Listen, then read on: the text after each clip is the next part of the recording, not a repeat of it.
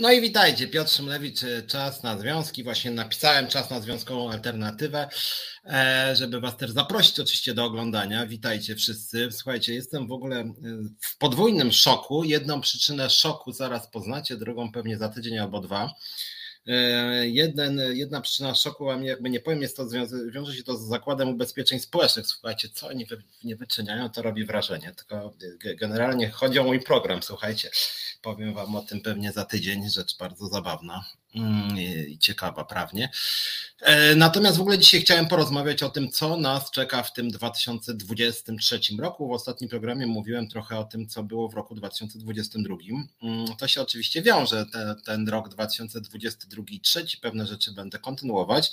Natomiast ten program jest oczywiście newsowy, więc chciałem Wam powiedzieć o. Mm, no rzeczy, która jest w sumie ważna i właśnie może to dobrze, że to też tak się, że tak powiem, zdarzyło newsowe. Słuchajcie, mamy kolejny proces jako związek. Mm, kolejny proces sądowy, doznałem ten pozew godzinę temu, tym razem nie przeciwko mnie, kolejny proces y, przeciwko naszemu liderowi, tym razem może przeciwko naszemu liderowi w komunikacji miejskiej w Kołobrzegu, Dariusz Pawelczak się nazywa nasz lider, jak wiecie. E, może pamiętacie historię Darka, Darka być może zaproszę. Niedługo, ale Darek niedawno był w szpitalu, na szczęście czuje się już znacznie lepiej. E, e, Darek został zwolniony dyscyplinarnie przez pana Michała Jaczyńskiego, e, prezesa e, właśnie komunikacji miejskiej w Kołobrzegu, Mm, stawiam popcorn. Dobra, jedzcie popcorn. I słuchajcie, no bo rzeczywiście to warto jeść popcorn, bo to, co się dzieje z polskimi mm, pracodawcami różnymi, instytucjami, które pozywają na lewo i prawo, to jest jakby temat dosyć ważny. A Bożena, pamiętam, miało pójść szybko i myślę, że pójdzie szybko, więc e, krótkie wprowadzenie w temat. Otóż Dariusz Pawelczak i być może to jest właśnie też e, wprowadzenie do, e, do 2023 roku. Został zwolniony dyscyplinarnie za krytykę pracodawców za podjęcie działań protestacyjnych, e, za zorganizowanie referendum strajkowego, za krytykę pana prezesa Jaczyńskiego, e, za mm, mówienie głośno o tym, e, że w komunikacji miejskiej w Kołobrzegu są bardzo niskie pensje i rzeczywiście te pensje wtedy wynosiły, o ile pamiętam, 17,76 zł brutto za godzinę. 17,76 brutto za godzinę, czyli mniej niż płaca minimalna. Do tego dochodziła dla większości pracowników premia 20% plus stażowe, natomiast łącznie były to bardzo małe pieniądze w Kołobrzegu, zarabiało się, o ile pamiętam, to było prawie najmniej e, z tych komunikacji miejskich, przynajmniej w regionie, ale wydaje mi się, że była to jedna z niższych stawek też w Polsce. No i Darek, e, Darek powołał właśnie związkową alternatywę w komunikacji miejskiej w Kołobrzegu i wkrótce później został zwolniony dyscyplinarnie właśnie za krytykę pracodawcy, e, za działania przeciwko niemu i jego związkowi związkowi zawodowemu. E, zwolnienie to było naszym zdaniem zupełnie bezprawne, bo zgodnie z artykułem 32 ustawy o związkach zawodowych, już tego artykułu się na pamięć zaczynam uczyć, podobnie jak artykuł 22 kodeksu pracy. Otóż artykuł 32 e, ustawy o związkach zawodowych mówi, że nie można zwolnić lidera związkowego, chronionego lidera związkowego bez zgody organizacji związkowej, do której ten lider należy. I oczywiście organizacja związkowa Darka nie zgodziła się na to zwolnienie, w związku z tym to zwolnienie jest bezprawne, a ponadto Darek też naprawdę nic nie zrobił, już nawet gdyby nie był chroniony, bo ochrona, nie wiem czy wiecie, właśnie ta ochrona tak zwana, to jest, to jest ochrona przed zwolnieniem lidera związku lub innego członka zarządu wskazanego przez związek. I ta ochrona jest właśnie po to, żeby taka osoba, która negocjuje z pracodawcą mogła, mówiąc kolokwialnie, pyskować, ostro walczyć o swoje. I ta ochrona została wpisana do ustawy właśnie po to, no, żeby była taka osoba, która w imieniu związku może się, że tak powiem mówiąc kolokwialnie, bić, walczyć o prawa pracownicze. Darek został delegowany jako taka osoba, tu nikt nie miał wątpliwości, że taka uchwała została przyjęta. No i mimo to pan prezes, e, łamiąc ten artykuł 32, zwolnił Darka Pawełczaka dyscyplinarnie.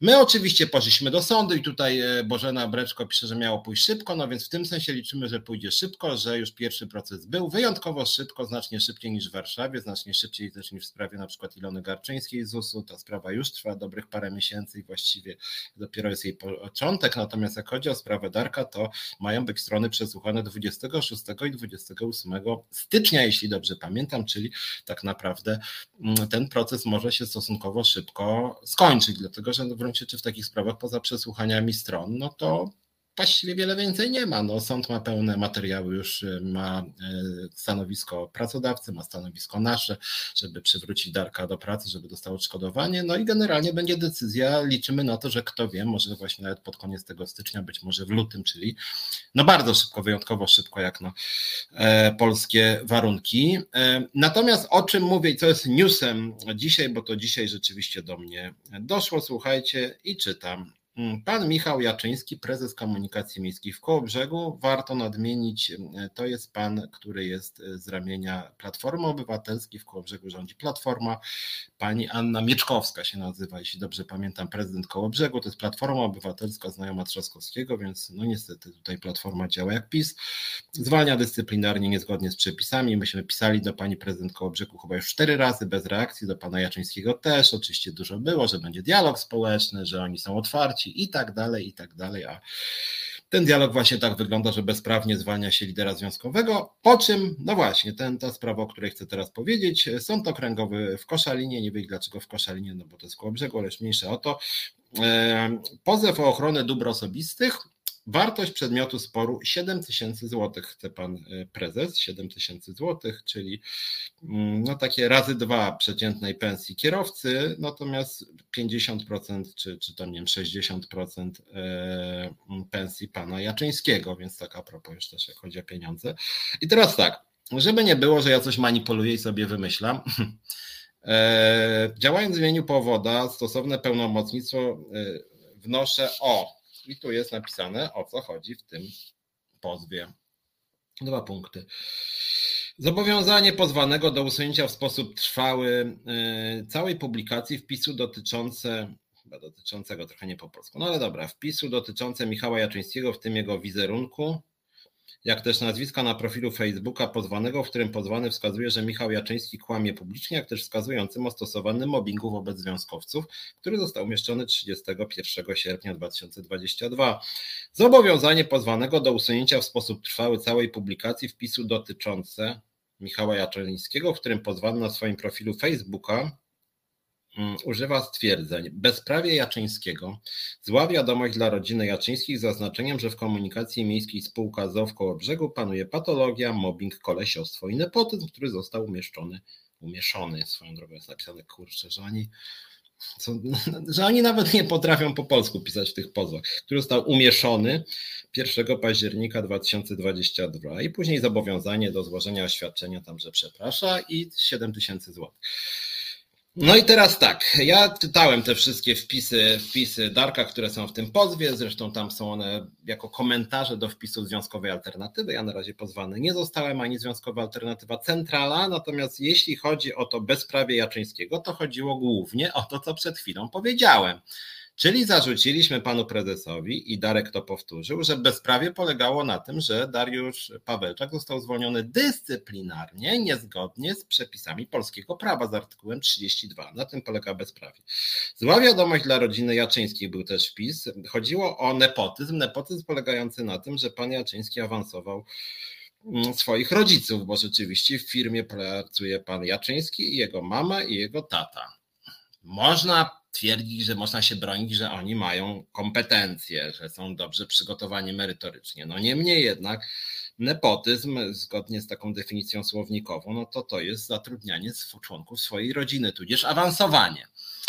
W związku z tym no, w firmie pracują rodzice pana Jaczyńskiego i zdaniem związkowców oni za kadencji pana Jaczyńskiego zyskali, że tak powiem, dodatkowe kompetencje, w tym z tego co pamiętam mama pana Jaczyńskiego uniemożliwiała prowadzenie referendum strajkowego, utrudniała je, więc to w ogóle jakaś taki trochę Monty Python tak naprawdę. Mm, jak chodzi o mobbing, to, y, to chodziło między innymi o to, że przeciwko Dariuszowi Pawelczakowi y, były rozrzucane po mieście ulotki drukowane z komputera y, właśnie w tej komunikacji miejskiej w Kołobrzegu jego szkalowano. No właśnie te zarzuty, które przed chwilą przytoczyłem, to wszystko. to wszystko, drogi Benie Kruczku, to co przeczytałem, czyli to, że y, jednym zdaniem, że Dariusz Pawelczak mówił, że w komunikacji miejskiej w Kołobrzegu panuje patologia, mobbing, kolesiostwo i nepotyzm. To właśnie jest to. To jest ten jedyny punkt, o to tutaj chodzi. E, zgadzam się, home record, te wszystkie procesy to nagonka na związkową alternatywę. Oczywiście, że nagonka, natomiast wydaje mi się, że pani Uścińska dała prikaz, dała przykład, jak działać, jak można zastraszać związki zawodowe, bo chodzi o co chodzi? Chodzi o to, żebyśmy się zajęli tymi procesami, a nie działaniami związkowymi. Chodzi o to, żebyśmy e, zbankrutowali, że tak powiem, bo każdy taki proces kosztuje. E, no i chodzi o to, żebyśmy się przestraszyli, żeby ludzie bali się działać w związkach zawodowych więc to jest działalność bardzo, bardzo antyzwiązkowa, antyobywatelska, antydemokratyczna. I ja dlatego uważam, e, wprowadzając też ten 2023 rok, że ludzie z platformy, które robią takie rzeczy, no to to jest to jest pisiorstwo, że tak powiem. To jest to samo, co robi PiS, to samo, co robi Ziobro, co robi Uścińska, to samo robi pan Nitowy w Polska. No to są właśnie takie próby zniechęcenia ludzi do działalności związkowej, bo jeżeli pozywa się człowieka za to, że on, no cytuję, mówi o patologii w firmie, mobbingu, kolesiostwie i nepotyzmie, no to co wolno związkom zawodowym, jak za takie coś mają być, mają być wobec nich e, pozwy i jeszcze wartość przedmiotu sporu 7 tysięcy złotych. No to, czyli jeżeli ja mówię, że jest mobbing w firmie, a uważam, że jest, bo sam jestem prześladowany i za to jestem pozywany, jeżeli uważam, że jest kolesiostwo, na przykład uważam, że w ZUS-ie też jest kolesiostwo, że w większości spółek Skarbu Państwa jest kolesiostwo, zaraz się okaże, że jak ja powiem, że na przykład, no nie wiem, zatrudnienie w zarządzie pana Janusza Kowalskiego to jest, to jest kolesiostwo i partyjniactwo, to mnie pozwą i będą chcieli 50 tysięcy złotych. No, Uważam, że to jest skandal i takich rzeczy być po prostu nie powinno. I za nawet ten pozew pan Jaczyński powinien ponieść konsekwencje dyscyplinarne i pani,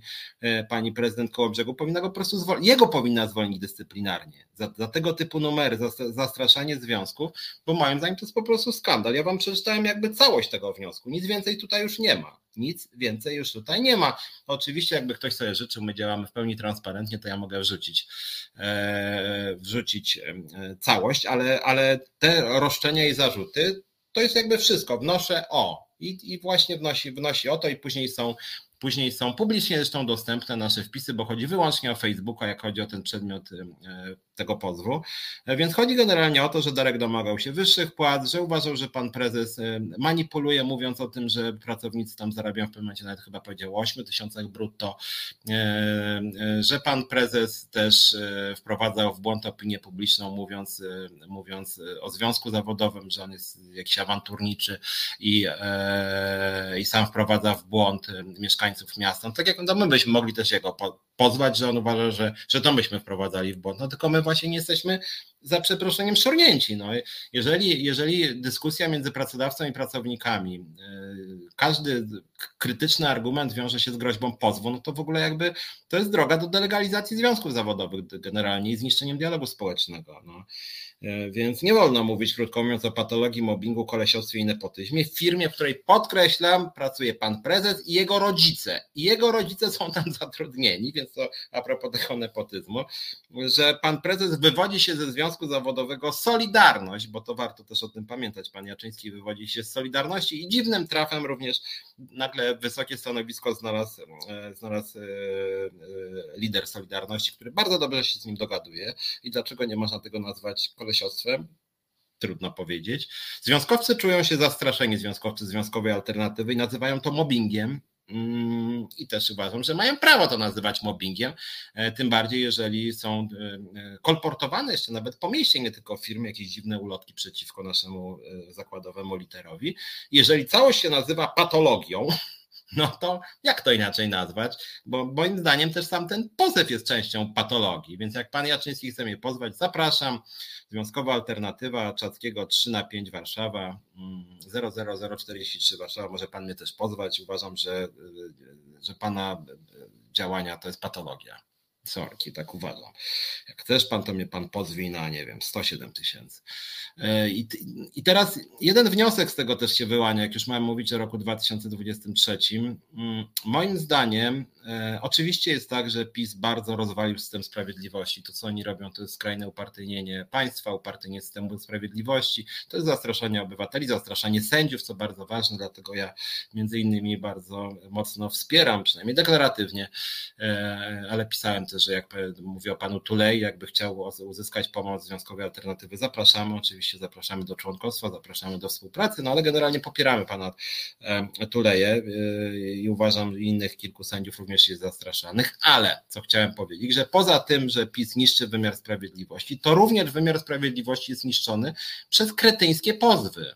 No słuchajcie, jak to ma w Polsce dobrze funkcjonować? Jak mają być szybkie procesy, jeżeli tacy jaczyńscy, taki Jaczyński właśnie, czy taka pani Uścińska zasypują sądy idiotycznymi sprawami, bo ich ego jest dotknięte? No słuchajcie, jeżeli facet idzie do sądu, dlatego że, że, że, że związkowiec się poskarżył na złe warunki pracy, no to trudno się dziwić, że później sądy są blokowane i sprawy trwają po trzy lata. No. Więc, więc też oczywiście, że możemy za wiele rzeczy winić PiS i ja winię, ale też takich właśnie jaczyńskich, no, że właśnie za takie, takie właśnie składanie takich idiotycznych pozwów do sądu, które z jednej strony mają ludzi zastraszyć, niewygodnych liderów związkowych, ale z drugiej strony no to jest po prostu skandal, no, że to w ogóle do sądu coś takiego trafia. No przecież to jest jakiś absurd. Zgadzam się e, z Anną Kurczuk, że ten pozew jest absurdalny i mamy wolność wyrażania opinii, prawa do krytyki również pracodawcy. Znaczy co więcej w tej sprawie to nie jest tylko wolność krytyki pracodawcy, ale to jest sformułowane przez lidera związkowego. Lider związkowy, no, jego rolą jest krytyka pracodawcy, jego de facto obowiązkiem jest krytyka pracodawcy. Ja rozumiem, jakby, nie wiem, jakby, jakby Pawelczak powiedział, że, no nie wiem, że Jaczyński jest, jakby powiedział, że jest gwałcicielem albo mordercą, tak, no to wtedy są, no to wtedy rzeczywiście, jeżeli Jaczyński nie jest gwałcicielem i mordercą, a przypuszczam, że nie jest, no to wtedy można by, mógłby Jaczyński iść do sądu, ale zarzuty, że on, że w firmie jest patologia, czy kolesiostwo, czy nepotyzm, no, który no, zatrudnia rodziców swoich, tak? E, e, czy że jest mobbing, którego zdaniem e, samego Pawelczaka, jego związkowców po prostu doświadczają ludzie, no to jaka tu w ogóle podstawa do procesu? Przecież to jakiś absurd jest, no. Więc, no. więc też mi się wydaje, pisze Ben, że pan Darek wygra spokojnie w sądzie, tylko że zanim wygra w sądzie, oczywiście Oczywiście się namęczy, oczywiście trzeba będzie, oczywiście trzeba będzie e, wynająć prawnika, oczywiście trzeba będzie opłacić prawnika, oczywiście trzeba będzie stracić mnóstwo czasu i o to tym ludziom chodzi. Użyłbym mocniejszego sformułowania, ale jak wiecie, w tym programie staram się nie przeklinać, więc nie będę przeklinał, ale uważam, że to jest skandal. E, więc zamykając ten temat, bo dzisiaj miałem jednak rok podsumować, tylko chciałem wam takiego jednego newsa wrzucić, takiego dzisiejszego właściwie. Tylko podsumuję, e, Darek prowadzi zrzutkę na swój proces jeszcze pierwszy, więc może przypomnę tą zrzutkę, jak chcecie Darka wesprzeć, bo tam to kosztowało jakieś 6 tysięcy, teraz pewnie będzie kolejne 5 tysięcy. Mm, więc y, tu prośba do naszej realizacji, żeby może wrzucić tą adres zrzutki, jakbyście mogli wesprzeć każde 20 zł, e, to czy 50, to oczywiście będziemy bardzo, bardzo wdzięczni. O, tutaj właśnie jest ta zrzutka. Od razu tłumaczę, bo ostatnio wielokrotnie pytaliście mnie o finanse. Zapraszam Was na naszą stronę za.org.pl. Tam jest nasze sprawozdanie z działalności w ubiegłym roku. Również wskazujemy tam, na co wydajemy pieniądze i skąd skąd mamy wpływy. Od razu mogę powiedzieć, wpływy mamy wyłącznie od Was i oczywiście od naszych członków, czyli składki członkowskie i składki wspierające, natomiast jak chodzi o wydatki, wydaliśmy w ubiegłym roku około 90 tysięcy złotych, z tego 27 bodaj tysięcy mniej więcej na właśnie pomoc prawną, 20 kilka też tysięcy na siedzibę, 30 kilka łącznie na fundusz płac. Ja w ostatnich miesiącach zarabiam płacę minimalną, czyli 3010 zł brutto. No w tym roku ta płaca minimalna rośnie, więc pewnie odrobinę i moja pensja wzrośnie.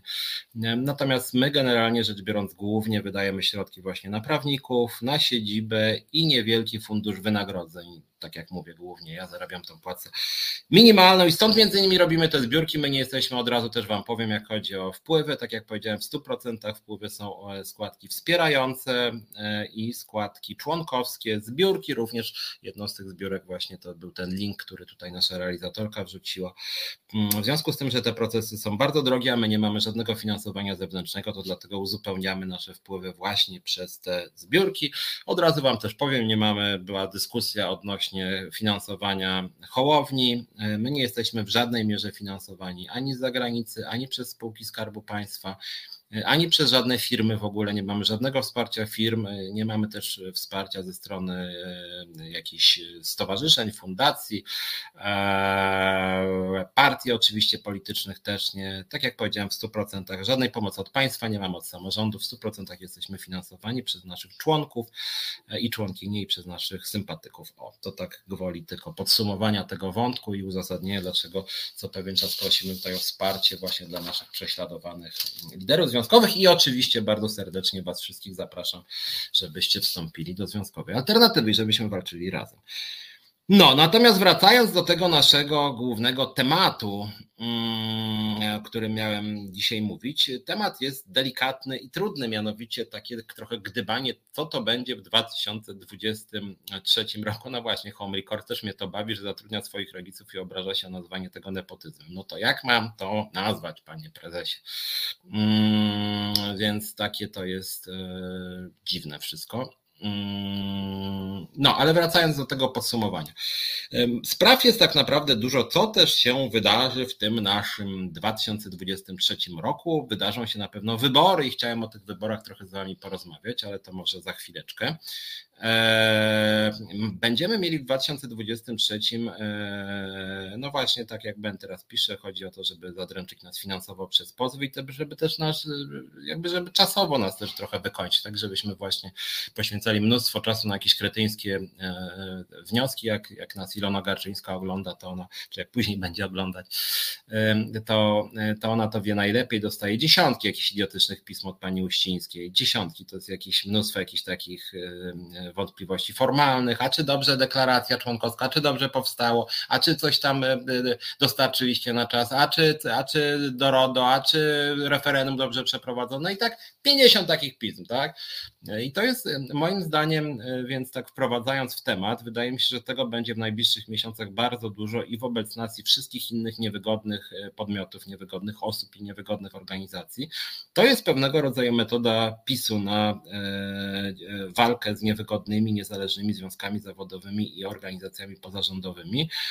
Moim zdaniem to w sumie jest taka nowoczesna wersja tego, co robią wszelkie reżimy autorytarne, czyli na przykład to, co robił PRL.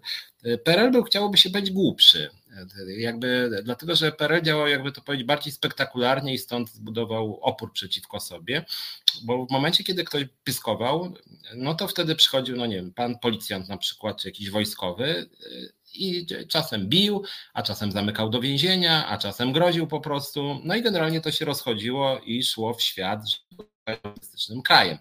I ostatecznie PRL upadł. No, trochę uproszczona historia.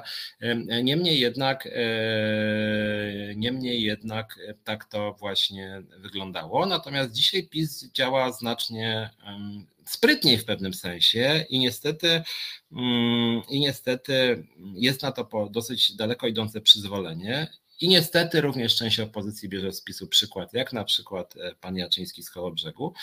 Mianowicie chodzi mi właśnie o takie mm, zasypywanie na przykład e, związków zawodowych pismami przyślijcie to, przyślijcie tamto, skarga do sądu, tutaj pozew tu, pozew tam, e, pozew cywilny, karny, wyjaśnienie nieprawidłowości, bla, bla, bla, 40 PiS, proszę odpowiedzieć w ciągu 7 dni. I oni rzeczywiście angażują w to armię prawników, Natomiast takie organizacje jak związki zawodowe, które nie mają dużo pieniędzy, muszą się no, męczyć z tym. Tak nie mają armii, my nie mamy rozbudowanego sekretariatu, po prostu my musimy własnymi siłami to wszystko ogarniać. I to jest oczywiście takie czepialstwo. Generalnie czepialstwo niezgodne z ustawą o związkach zawodowych, bo artykuł pierwszy ustawy o związkach zawodowych mówi, że związki zawodowe są niezależne w swojej działalności od pracodawców. Niezależne w 100%, czyli wszelkie pytania odnośnie zarządu, odnośnie walnego, odnośnie funkcjonowania związku, to w ogóle nie jest sprawa pracodawcy, tak? Natomiast niestety jest w Polsce zielone światło też ze strony władzy państwowej, żeby pracodawcy tak sobie bawili się, czyli taka uścińska właśnie, która sama ma stać na straży e, przepisów, e, a sama te przepisy łamie i tak zasypuje pismami. No Waldek kto powiedział pierwsze, że będzie łatwo. Nikt nie powiedział, że będzie łatwo. Ja dlatego konsekwentnie uważam, że pisowska władza jest e, represyjna, zamordystyczna, że działa bezprawnie. I ja to staram się nagłaśniać i staram się dokonać dobrej zmiany w tym kraju, żeby, żeby nie było takiej władzy, żeby jednak było trochę lżej, bo dlaczego ma być też permanentnie ciężko swoją drogą? Dlaczego my jako związki zawodowe niezależne mamy być bez przerwy represjonowani? No cholery można dostać. No pozew za pozwem, właściwie co tydzień, dwa dostajemy jakiś pozew i to kretyński pozew. Te pozewy są coraz głupsze w ogóle. No. E, więc my też, ja też tymi programami staram się dotrzeć też do opinii publicznej, ale też dotrzeć do polityków również opozycyjnych, no żeby oni się tym zainteresowali, żeby coś z tym zrobili, żeby tego po prostu nie było również po wyborach. No jak już trudno, jak PiS jest jaki jest, to żeby przynajmniej opozycja była lepsza. A niestety przykład pana Michała Jaczyńskiego pokazuje i pani prezydent Kołobrzegu, że ta opozycja, no przynajmniej jak chodzi o Kołobrzeg, nie różni się od PiSu. No niestety, no. Agra pisze, czy instytucja sygnalisty też nie jest zgodna z prawem. Pan Darek sygnalizuje działania niezgodne z prawem.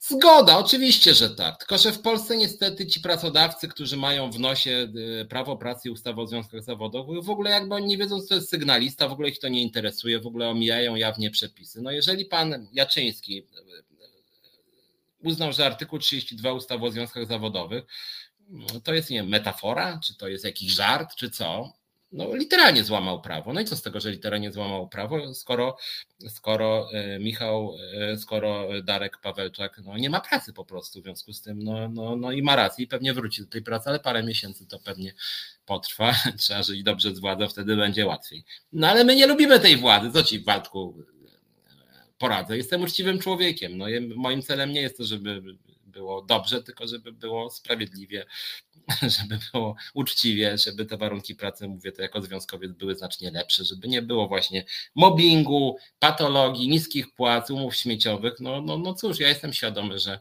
że, że, że trudno się z tą władzą walczy, natomiast oni grają strasznie nieczysto, strasznie nieczysto.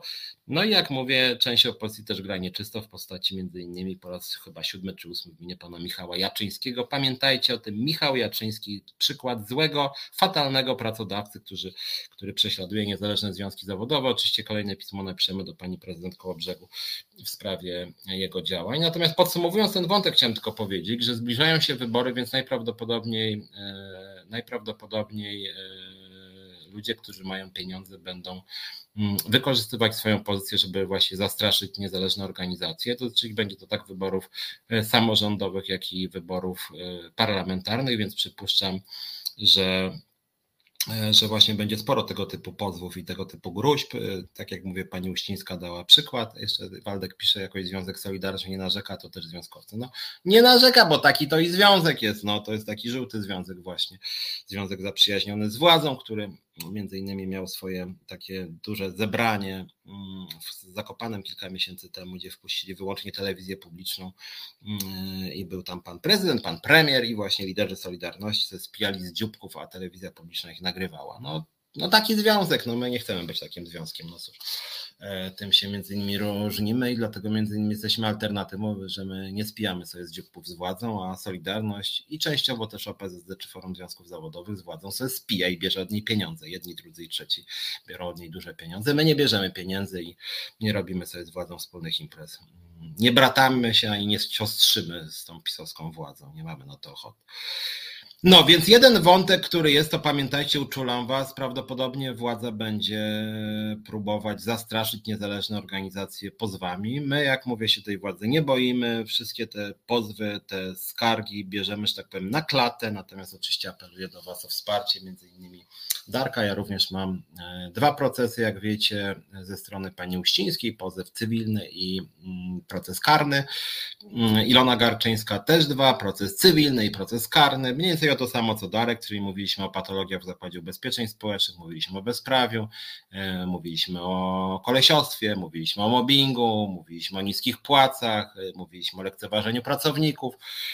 No i jak wiecie pewnie, jak pamiętacie, bo często o tym mówiłem, tutaj Reset Obywatelski jest w centrum uwagi, chyba Zakład Ubezpieczeń Społecznych wszystkie programy Resetu moje ogląda, więc pozdrawiam panią Uścińską, Bogosławię, tak. E, zapraszam przy okazji po raz chyba już 17 panią Gertrudę Uścińską do Resetu Obywatelskiego, tak jak mówiłem, o więc być może w 2023 roku pani Uścińska jednak do mnie przyjdzie, jak już zobaczą, że tracą wizerunkowo bardzo, to może wtedy pani Uścińska to i u mnie zagości, więc zapraszam pani prezes. Przypominam, że w sprawie sądowej, w tym pozwie cywilnym pani Uścińska napisała i prawnik napisał, że ja odmawiam dialogu. W związku z tym to jakieś bzdury są i to są kłamstwa akurat, ponieważ nie odmawiam serdecznie, zapraszam do resetu obywatelskiego, a nawet mogę przyjść do ZUS-u, nie mam nic przeciwko. Możemy nawet w ZUS-ie nagrywać dla resetu, albo może pani przyjść do resetu i nagrywać w resecie.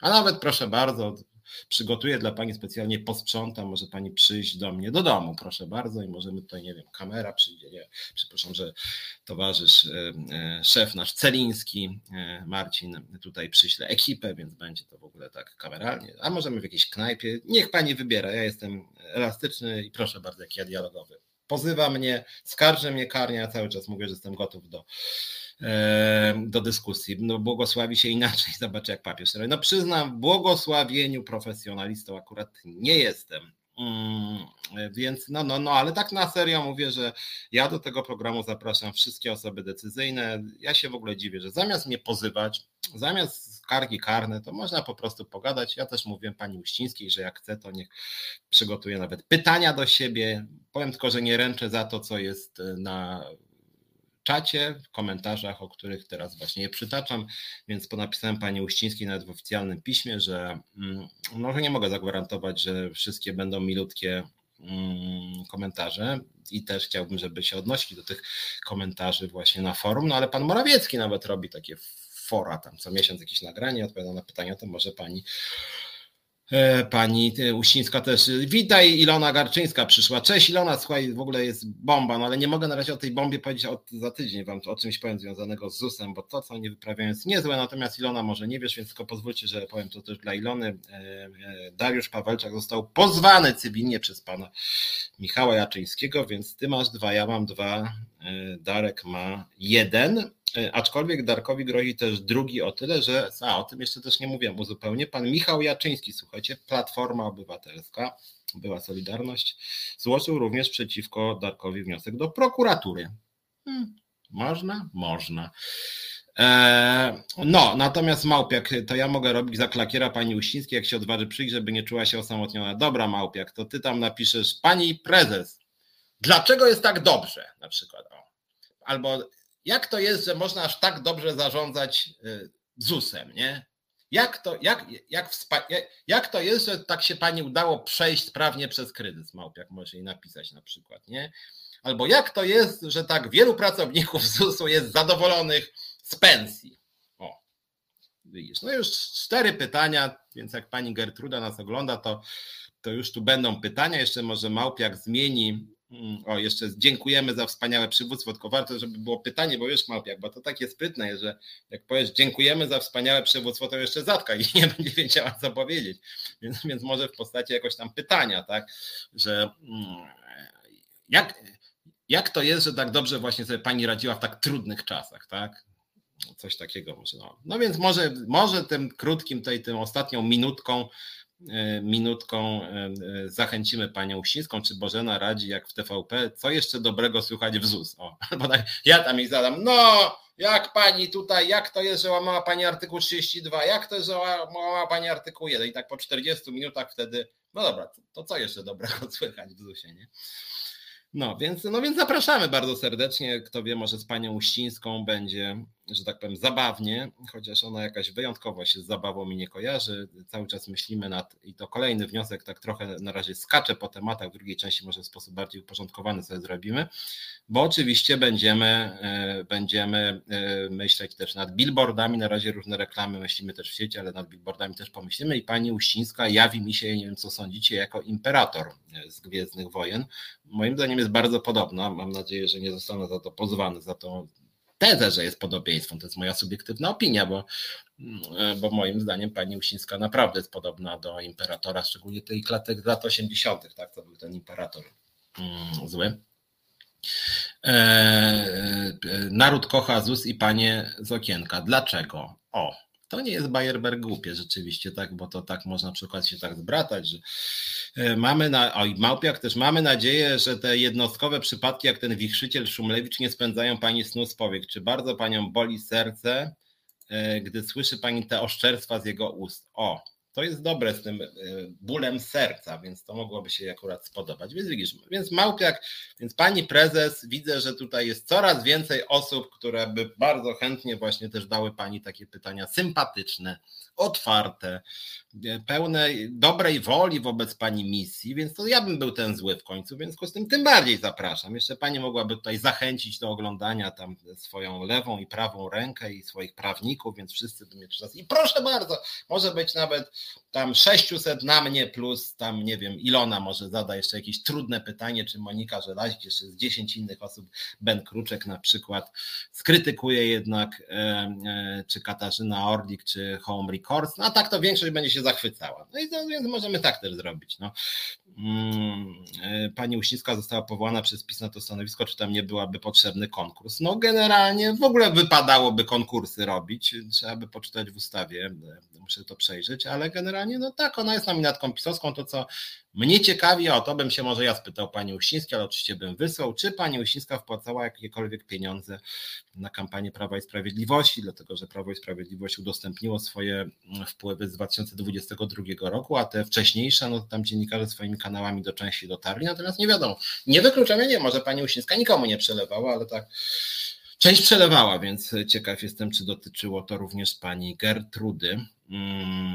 O, Waldek też ma dobry. Skąd pani tak krucha osoba bierze siłę, aby tak wspaniale zarządzać firmą ZUS? I wtedy ona tak by się tak, ten jej taki uśmiech, jak pamiętacie ten uśmiech imperatora, kiedy pod koniec e, powrotu Jedi tam on ostatecznie przegrał, ale w pewnym momencie wygrywał i tam patrzył, jak niby ta gwiazda śmierci niszczy tą właśnie tą e, tą stronę Jedi, tak zwaną dobrą tam i on się wtedy tak uśmiechał i właśnie tak by się uśmiechnęła Uścińska subtelnie, tak, to, czarująco, tak. E, więc, więc to na pewno, więc bardzo fajny byłby program. Myślę, że rzeczywiście, rzeczywiście byłoby duża też oglądalność i taki ciepły odzew rzeczywiście, jakby pani Uścińska tutaj do nas przyszła. Na pewno nasi resetarianie byliby bardzo no, też zadowoleni i w ogóle byłaby dobra atmosfera. Więc po raz siódmy, ósmy czy dziewiąty zapraszam serdecznie pani, panią Gertrudę Uścińską, żebyśmy sobie tutaj porozmawiali o warunkach pracy w o naszych wspaniałych pozwach, a może byśmy się dogadali wtedy by się okazało, że pani Uścińska powiedziała, jaki pan jest Piotrze sympatyczny, to ja tą Garczyńską do pracy przywracam i cofam te wszystkie pozwy, jeszcze podwyżkę dla pracowników daję Tysiąc złotych na pracownika, panie Piotrze, no trzeba było się już dawno poznać, a nie, no wie pan co, to ja żałuję tej, tego wszystkiego, więc od tej pory już będę dobra. O, może tak by też był. Mm, więc mm, właśnie, czy ciągłe dowody wdzięczności zadowolonych pracowników panią nie krępują. Chociaż ona to akurat nie jest specjalnie skrępowana, bo ona jakoś, znaczy ona jest taka trochę, znaczy to jest aż, ona jest taka trochę wyłączona i to aż jest dziwne kto za panią stoi, kto wspiera. A, to ona powiedziała, nie, ja jestem w pełni samodzielna pewnie.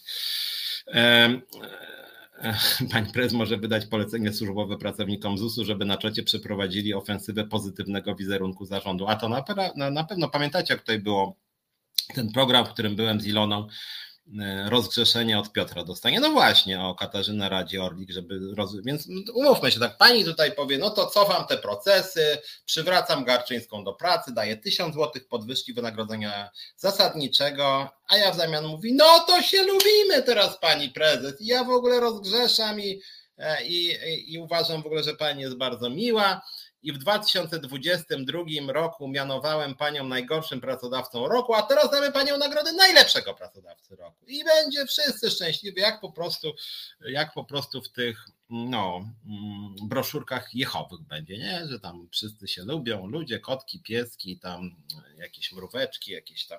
No więc w związku z tym, no, lepiej byłoby, prawda? Wszyscy zadowoleni. Nie? I błogosławimy, tak?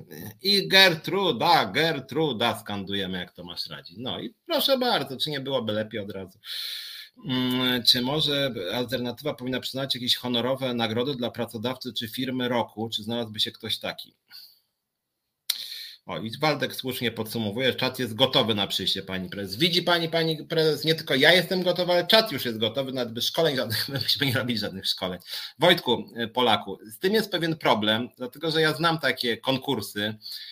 Przytoczę tylko jeden taki konkurs. Otóż pan Nito i Si Polska przez lata dostawali nagrody pracodawcy roku, czy firmy roku. Pracodawcy roku chyba pan Nito dostawał. Znaczy, znaczy, no nie to, że to były idiotyczne nagroda, tylko po prostu no, wyszło to, co wyszło. Wyszło to, co wyszło, że któregoś pięknego dnia y, y, w Si Polska y, Krystian Kosowski postanowił założyć związek zawodowy, związkową alternatywę naszą, jednostkę organizacyjną. No i wtedy, że tak powiem, wyszło szydło z worka i pan to się okazał, że no nie jest on zbyt dobrym pracodawcą i wyszło obciachowo. I ja bym się bał, że jeżeli jako związek bym wskazał jakąkolwiek firmę, że ona jest dobra, ja jakby nie, nie da się poznać. Poznać to można i to też nie do końca bliską osobę, tak? Nielicznych ludzi znamy bardzo blisko, natomiast firmy nie znamy bardzo blisko. W związku z tym, jeżeli damy jakąś nagrodę jakiejś firmie, która dotychczas wydawała się niezła i nagle się coś tam od Janie Pawli na ostro, a my już zostaniemy z tą nagrodą, no i będzie obciach. W związku z tym mi się wydaje, że zadaniem związków zawodowych jest promować raczej dobre praktyki. I ewentualnie możemy, no nie wiem, tam chwalić, że w jakiejś firmie są dobre zarobki, że nie ma umów śmieciowych, e, że mm, jest dobry dialog na linii związki zawodowe pracodawcy, że BHP jest przestrzegane i tak dalej, i tak dalej. I takich firm oczywiście jest sporo. Natomiast wskazywać na jakąś firmę roku, no to ja bym się bał, bo bym namaścił i później byłby problem i my byśmy słabo też wyszli wizerunkowo. Tym bardziej, że no, taka nagroda mogłaby też uśpić, no bo ja mam wrażenie, że to Si Polska to nie tylko ten to jest jakimś dziwnym bucem, ale też on był taki tymi nagrodami taki no jak taki tłusty kot, tak, że już a mam nagrody, to znaczy jestem fantastyczny, nic nie muszę od siebie oczekiwać. Co z Bożeną się zgadzam, Breczko, związki zawodowe są od współpracy, krytyki pracodawcy, nie od chwalenia, tak, a współpraca to jest co innego niż chwalenie, współpraca polega na tym, że my e, czegoś się domagamy, pracodawca się z nami spotyka, negocjujemy wspólnie, czasem się spotykamy w pół drogi, czasem spotykamy się bardziej po naszej stronie, czasem bardziej po stronie pracodawcy i teraz współpraca jest ok, natomiast, natomiast to nie jest tak, że teraz my padniemy jako związek i powiemy, ale wspaniały pracodawca, tak? Wydaje mi się, że chyba nie. Zresztą też zgadzam się z Bożeną, że dobry pracodawca powinien być normą, a nie wyróżnieniem. I były takie, pamiętam, mm, jakieś jakieś były nagrody, że ktoś na przykład, nie wiem, na przykład w ogóle nie zatrudnia w ramach umów cywilnoprawnych. No, jeżeli zatrudnia wyłącznie pracowników, którzy jest miejsce pracy, czas pracy, podległość służbowa, no to taki jest jego obowiązek, to żadna łaska nie jest, tak, to jest po prostu przestrzeganie prawa. Mm, więc, więc jeżeli już miałby być dobry pracodawca, to trzeba by rzeczywiście sporo od niego oczekiwać. No ale ja bym był ostrożny, bo mówię, zawsze można w topę zaliczyć e, i, e, i wtedy byłby e, poważny kłopot. No, natomiast wracając czy przechodząc, bo miałem o tym mówić od początku, a minęło 40 minut, a trochę się rozgadałem na temat pani Uścińskiej Gertrudy, Mm, no właśnie, tu Bayerberg jeszcze tylko zboczę znowu z tego tematu, że słusznie pisze, że firmy, szczególnie działy HR, nie są zainteresowane pracownikiem w większym stopniu niż ile korzyści może firmie przynieść. Założenie związku jest odbierane jako ograniczenie możliwości zarobku firm. Znaczy jeszcze jedna rzecz może powiem, tak w plotę, że na przykład to, co się stało w SI Polska, czy w ZUS-ie, czy w tej komunikacji miejskiej w Kołobrzegu, yy, w Kołobrzegu, tu wszędzie działa de facto to samo tutaj chodzi generalnie o to, że nawet jeżeli nielegalnie, niezgodnie z przepisami jest zwalniany lider związku i nawet jeżeli firma wie, że ten związkowiec wygra proces, wygra proces, e, to wtedy firma sobie kalkuluje, ok, ile mnie będzie kosztował ten proces. I na przykład, nie wiem, 50 tysięcy, to myślę, aha, lepiej stracić 50 tysięcy niż, niż dać związkom zawodowym do zrozumienia, że są silne i wpływowe. I na przykład pan z Polska, pan Nito się totalnie skompromitował, ale trudno się bardziej skompromitować. No facet wyszedł na, na głupka, no rzeczywiście to jego pisma to jakiś absurd, no wyglądało to w ogóle jakoś, no nie wiem, nie trzeźwo, jakoś wariacko, nie? Ale mimo to go nie odwołali, przynajmniej na razie, chociaż być może go jeszcze niedługo odwołają, ale na razie go nie odwołali, bo uznali, że jakby go odwołali, to my byśmy go odwołali, tak? My jako związek zawodowy. E, I stąd kalkulują i ta kalkulacja no oczywiście jest słaba, bo w praktyce to oznacza, że pracodawcy w wielu sytuacjach są bezkarni. Zresztą to samo jest prezesem lotu panem Milczewskim, który dopiero niedawno stracił stanowisko, a powinien stracić już kilka lat temu.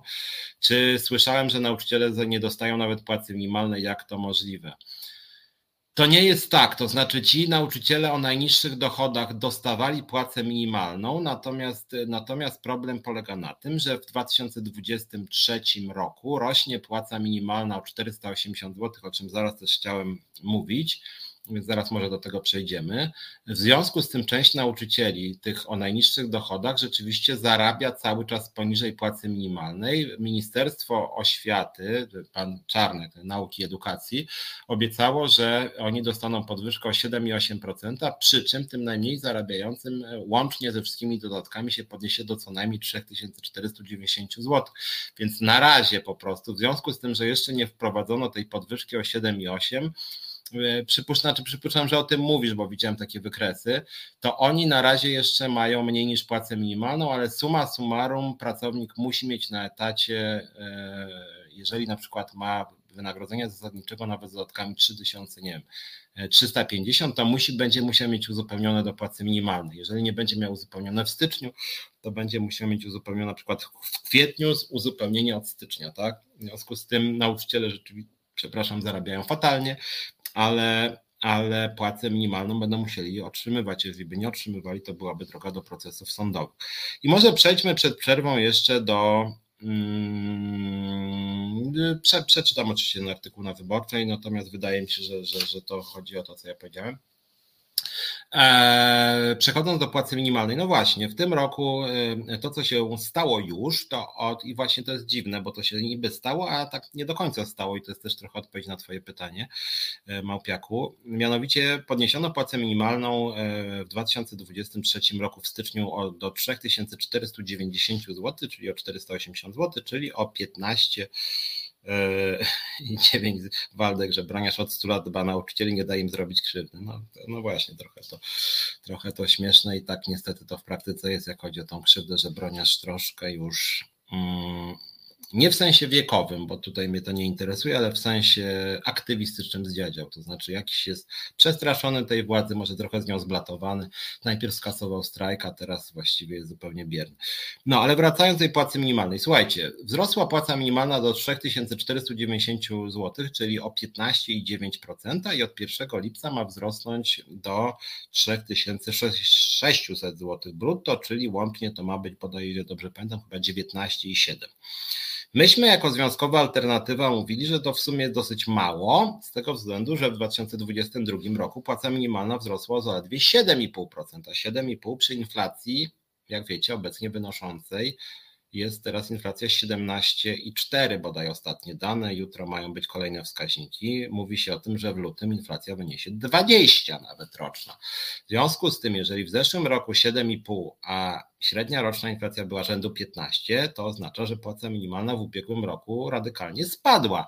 W związku z tym, jeżeli byśmy chcieli, żeby ta płaca minimalna realnie w ciągu dwóch lat wzrosła, to powinno być nie 15,9, tylko raczej 25. A mamy 15,9 od e, mm, stycznia i łącznie 19 chyba mniej więcej pół od lipca. W związku z tym tak naprawdę to nie jest żadna łaska ze strony rządu, bo tutaj nawet nie ma waloryzacji, tak? Czyli nawet nie ma tego zrównania ze wzrostem inflacji w ciągu dwóch lat. Więc tak naprawdę osoby o niskich zarobkach, no w tym roku jakiegoś Eldorado to nie będą miały. Jeszcze jeden ważny tutaj argument jest taki, że osoby o najniższych dochodach im płacę, im, przepraszam, inflacja rośnie szybciej niż tym bogatszym. Dlaczego rośnie im szybciej? Dlatego, że w ich koszyku dóbr, czyli jak chodzi o ich towary, które oni kupują, ten wzrost cen jest większy, czyli wzrost cen tych podstawowych e, towarów żywnościowych i energii, a to są jest w tym koszyku osób o najniższych dochodach znacznie większa część niż ludzi bogatych, mm, no to inflacja już teraz wynosi około 20%, nawet niektóre twierdzą, że 20 parę i to akurat pokrywa się z danymi GUS-u. Rzeczywiście te podstawowe towary rosną, ich ceny szybciej. E, w związku z tym, w związku z tym rzeczywiście tutaj jest e, no nieciekawa sytuacja i te osoby o płacy minimalnej e, mają sytuację kiepską po prostu. No, więc to, to gwoli płacy minimalnej. Natomiast y, i, i, dlatego między innymi jako związkowa alternatywa mówiliśmy nieraz, że powinno to minimalne wynagrodzenie wzrosnąć y, co najmniej o 750 zł y, od stycznia, czyli że powinno wynosić 3700 powiedzmy 50-60 zł. Natomiast druga sprawa, bardzo ważna, to jest katastrofa w sferze budżetowej i to jest rzeczywiście, słuchajcie, dramat. I tu jest kilka spraw, jak chodzi o przyszły rok. Co się będzie działo w tym bieżącym roku, jak chodzi o sferę budżetową. Otóż ja mam nadzieję, liczę na to i apeluję do Was. Słuchajcie, protestujcie, przystępujcie do związkowej alternatywy i wspólnie walczmy o to, żeby władza przestała nas lekceważyć, żeby władza przestała nas niszczyć, dlatego że sytuacja budżetówki w tym roku będzie coraz gorsza, będzie fatalna. Będzie fatalna i to nie żadne moje wróżenie z fusów, tylko to jest czytanie ustaw i budżetu. W 2022 roku fundusz płac wzrósł o 4,4% przy inflacji rzędu 15-16. W 2023 ma wzrosnąć e, fundusz płac w budżetówce o 7,8 przy podobnej inflacji, czyli rzędu 15, czyli w ciągu dwóch lat katastrofa, katastrofa. Dlatego, jeżeli nas oglądają pracownicy i pracownice budżetówki, to słuchajcie, naprawdę zorganizujcie się. Zapraszam Was do kontaktu biuromałpa.za.org.pl mm, i protestujmy, walczmy o swoje po prostu, żeby to nie było 4 i 4 plus 7 i 8 przy inflacji 30, tylko, jak myśmy w stanowisku przedstawionym wczoraj zaproponowali podwyżkę płac budżetówce o 30% co najmniej. Mm, żeby nie było spadku tej płacy, dlatego że w ciągu, jak mówię, w ciągu ostatniego roku nastąpił radykalny, o tu jest adres naszego związku, nad tutaj możecie pisać, w ciągu ostatniego roku, poprzedniego roku nastąpił radykalny spadek płac w budżetówce i w 2023 znowuż ma dojść do radykalnego spadku płac w budżetówce i to jest plan rządu, to jest wpisane w budżet. W zeszłym roku było 4,4, teraz 7,8 przy inflacji rzędu 15 średnio, 15 średnio, a może i więcej będzie w tym roku. W związku z tym dramat, dramat dla budżetówki. Jakie są tego konsekwencje? Konsekwencje są takie, że będą ludzie dobrze przygotowani odchodzić ze sfery budżetowej, będzie ciężko znaleźć pracowników do pracy, dlatego że na przykład już w niektórych sieciach handlowych są lepsze wynagrodzenia i generalnie rzecz biorąc e, sytuacja pracowników budżetówki jest coraz gorsza, tym bardziej, że pracownicy budżetówki w związku z e, Polskim Ładem, w związku w ogóle z rozwaleniem systemu podatkowego, w związku z setkami tysiącami uchodźców, w związku z wojną za naszą wschodnią granicą, w związku z niestabilną sytuacją na świecie. W związku e, ze skokami cen, ze zmianami cen energii, pracownicy sfery budżetowej mają bardzo, bardzo dużo obowiązków, mają obowiązków coraz więcej. W związku z tym uważam, że powinni mieć e, naprawdę godne podwyżki. Tutaj chciałem odpowiedzieć na zarzut, który się pojawia ze strony również ludzi mądrych, ludzi, których znam i część z nich cenię, Mianowicie, czy nasza propozycja takich skokowych podwyżek płac w budżetówce jest odpowiedzialna i czy przypadkiem nasze propozycje nie przyczyniłyby się do wzrostu inflacji? No bo rzeczywiście, jeżeli e, jest więcej pieniądza na rynku, jeżeli ludzie dużo więcej pieniędzy dostają do kieszeni, no to wtedy stymuluje się wzrost cen, bo ludzie mają więcej pieniędzy, stać się na więcej, się rozkręca koniunktura i, i może to oznaczać wzrost e, cen. Taki jest przynajmniej argument. Dlaczego w związku z tym my się domagamy 30%, a nawet Ilona Garczyńska wyszła w spór zbiorowy o 60%, e, Robert Kalicki, pracowników cywilnych policji o 60%, nasze stewardesy w PLR o 60%, w związku z tym 30% to jest taki nasz plan minimum, a tak naprawdę w wielu zakładach żądamy 60%. E, czy to jest mm, populizm, czy to rzeczywiście są e, odpowiedzialne propozycje? Dlaczego proponujemy tak bardzo wysokie podwyżki w budżetówce? Otóż tak. Przede wszystkim jestem świadomy tego, że y, podwyżki płac dla bardzo dużej grupy pracowników oczywiście mogą mieć jakiś wpływ inflacyjny. Mogą mieć. Ale z drugiej strony mm, y, uważamy, y, że Płace w budżetówce powinny być jednym z priorytetów dobrze funkcjonującego państwa, szczególnie w czasie kryzysu, szczególnie w czasie wojny za naszą wschodnią granicą, szczególnie w czasie cały czas fatalnej sytuacji epidemicznej. W związku z tym my uważamy, że usługi publiczne i dobrze funkcjonująca administracja to powinien być fundament, jeden z fundamentów dobrze funkcjonującego państwa.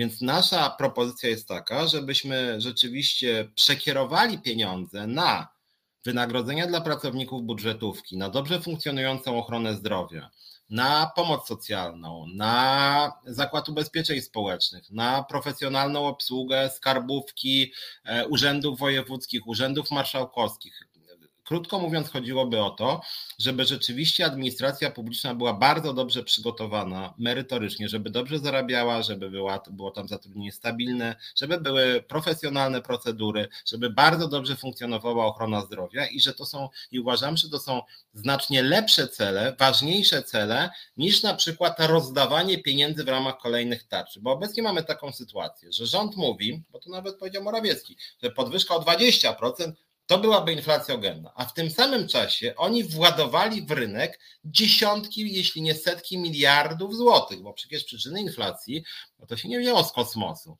To się wzięło między innymi stąd, że oni od 2020 roku w, same, w ramach samych tarcz antykryzysowych władowali dla przedsiębiorców, dla przedsiębiorstw 250 miliardów złotych.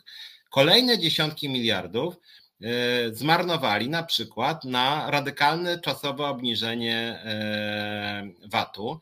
Kolejne miliardy poszły na różnego rodzaju dodatki do węgla, kolejne miliardy poszły na różnego rodzaju trzynastki, czternastki, e, na różnego rodzaju dodatki dla wybranych przez siebie grup społecznych. Naszym zdaniem zdecydowana większość tych pisowskich wydatków, tego całego rozdawnictwa była zbędna lub źle przygotowana, natomiast właśnie lepszą metodą wydawania pieniędzy, to byłoby lepiej adresowane pieniądze, gdyby te pieniądze szły właśnie na popraw, poprawę jakości usług publicznych. Więc to, co ja bym sugerował od razu, mówimy o roku wyborczym, jeżeli ja mam coś radzić opozycji i sam miałbym iść z programem jakimś do wyborów, to ja bym właśnie radził przekierować strumień pieniądza właśnie w stronę mm, budżetówki, w stronę usług publicznych. Tam powinno być wydane 100 miliardów złotych, a nie a nie w postaci jakichś prezentów, jakiegoś, nie wiem, dopłat do węgla chaotycznie. Tu damy 3000 do węgla, tu damy 3000 plus 3000 jeszcze, albo co tam.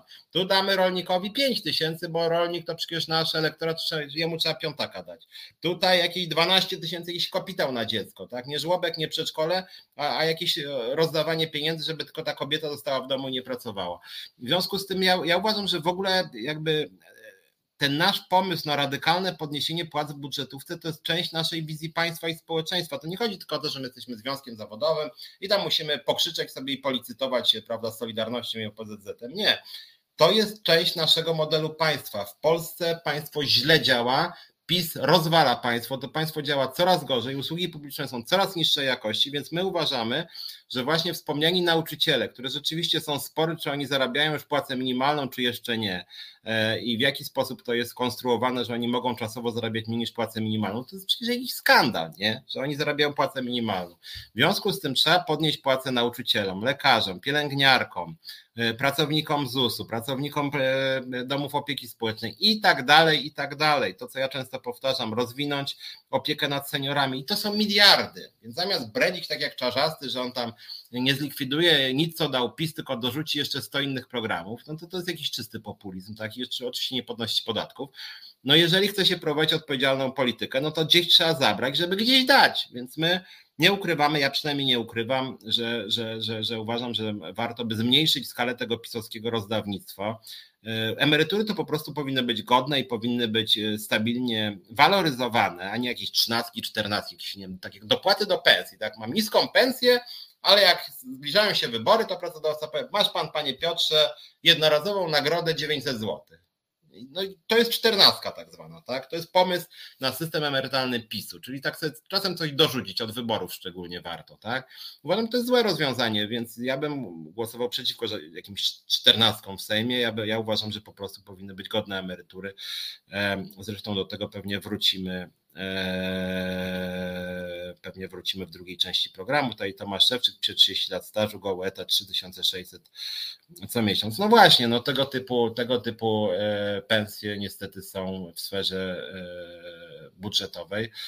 E, I to jest e, dosyć żenujące. Tomasz też pisze, że zarządów PiS cała moja podwyżka w ciągu 8 lat wyniosła 140 zł na rękę. Czy to jest dbałość o oświatę? No, no więc o tym między innymi mówię.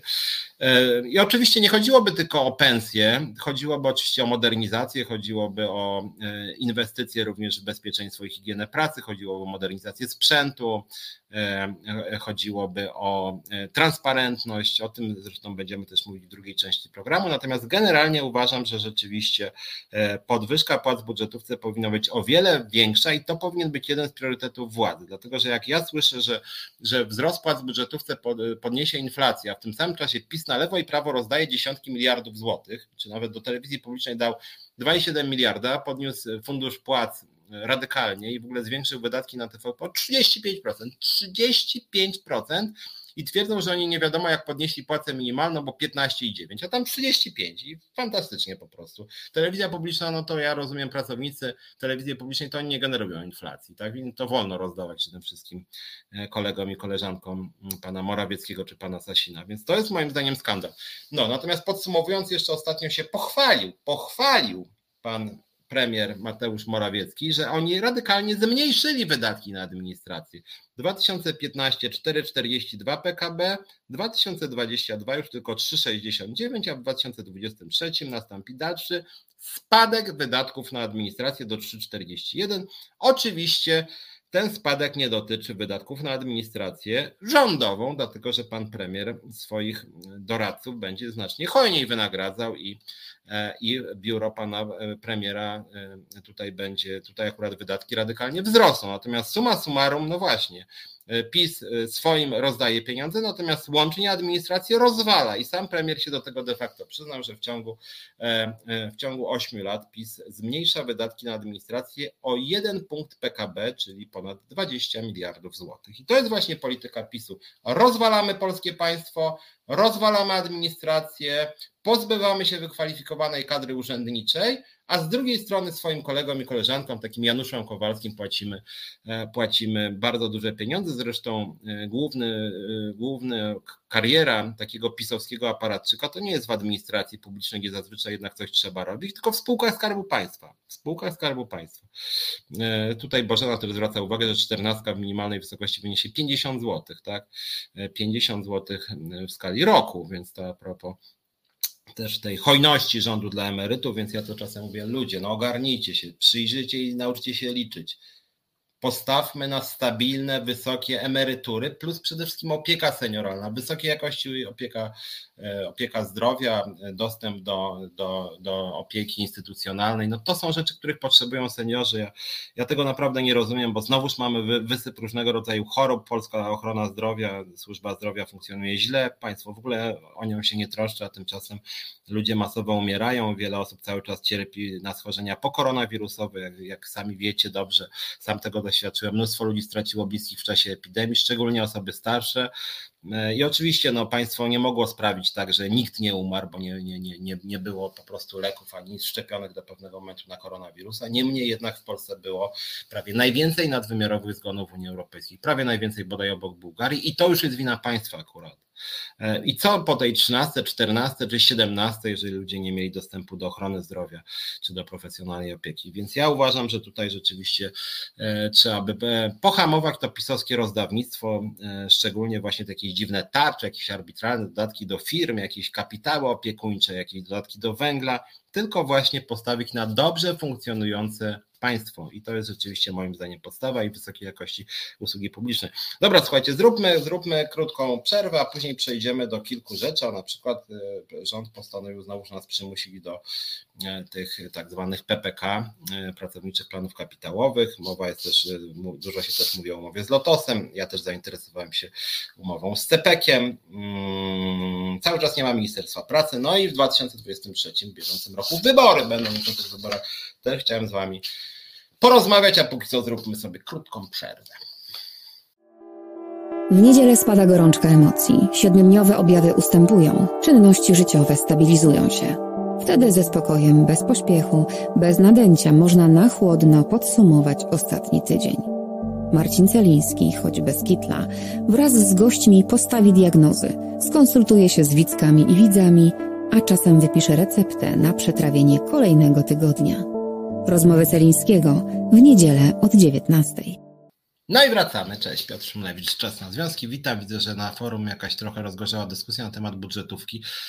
Maria Mrozek pisze, że budżetówka jęczy, a ile urzędników pozatrudniono zamiast pewne procesy zinformatyzowania, też mają trzynastki, o ile wiem, stabilną pracę w stałych godzinach, często to praca po znajomości. Znaczy wiesz Maria, to, że mają stabilną pracę w stałych godzinach, no to jest definicja kodeksowa po prostu umowy na etat, no to żadna łaska ze strony pracodawcy, natomiast rzeczywiście w ciągu ostatnich lat spadają realne wynagrodzenia, to, że się dostaje pracę po znajomości, to jest oczywiście patologia, którą My jako Związkowa Alternatywa akurat bardzo, bardzo kwestionujemy. E, e, sąsiadkę mam pisówę, Tomasz pisze i czasem słyszę te podwórkowe gadki, kiedy się sąsiadki zejdą, pochwal cała gromada, a dobitnie słuchaj słowo dali, dali, dali.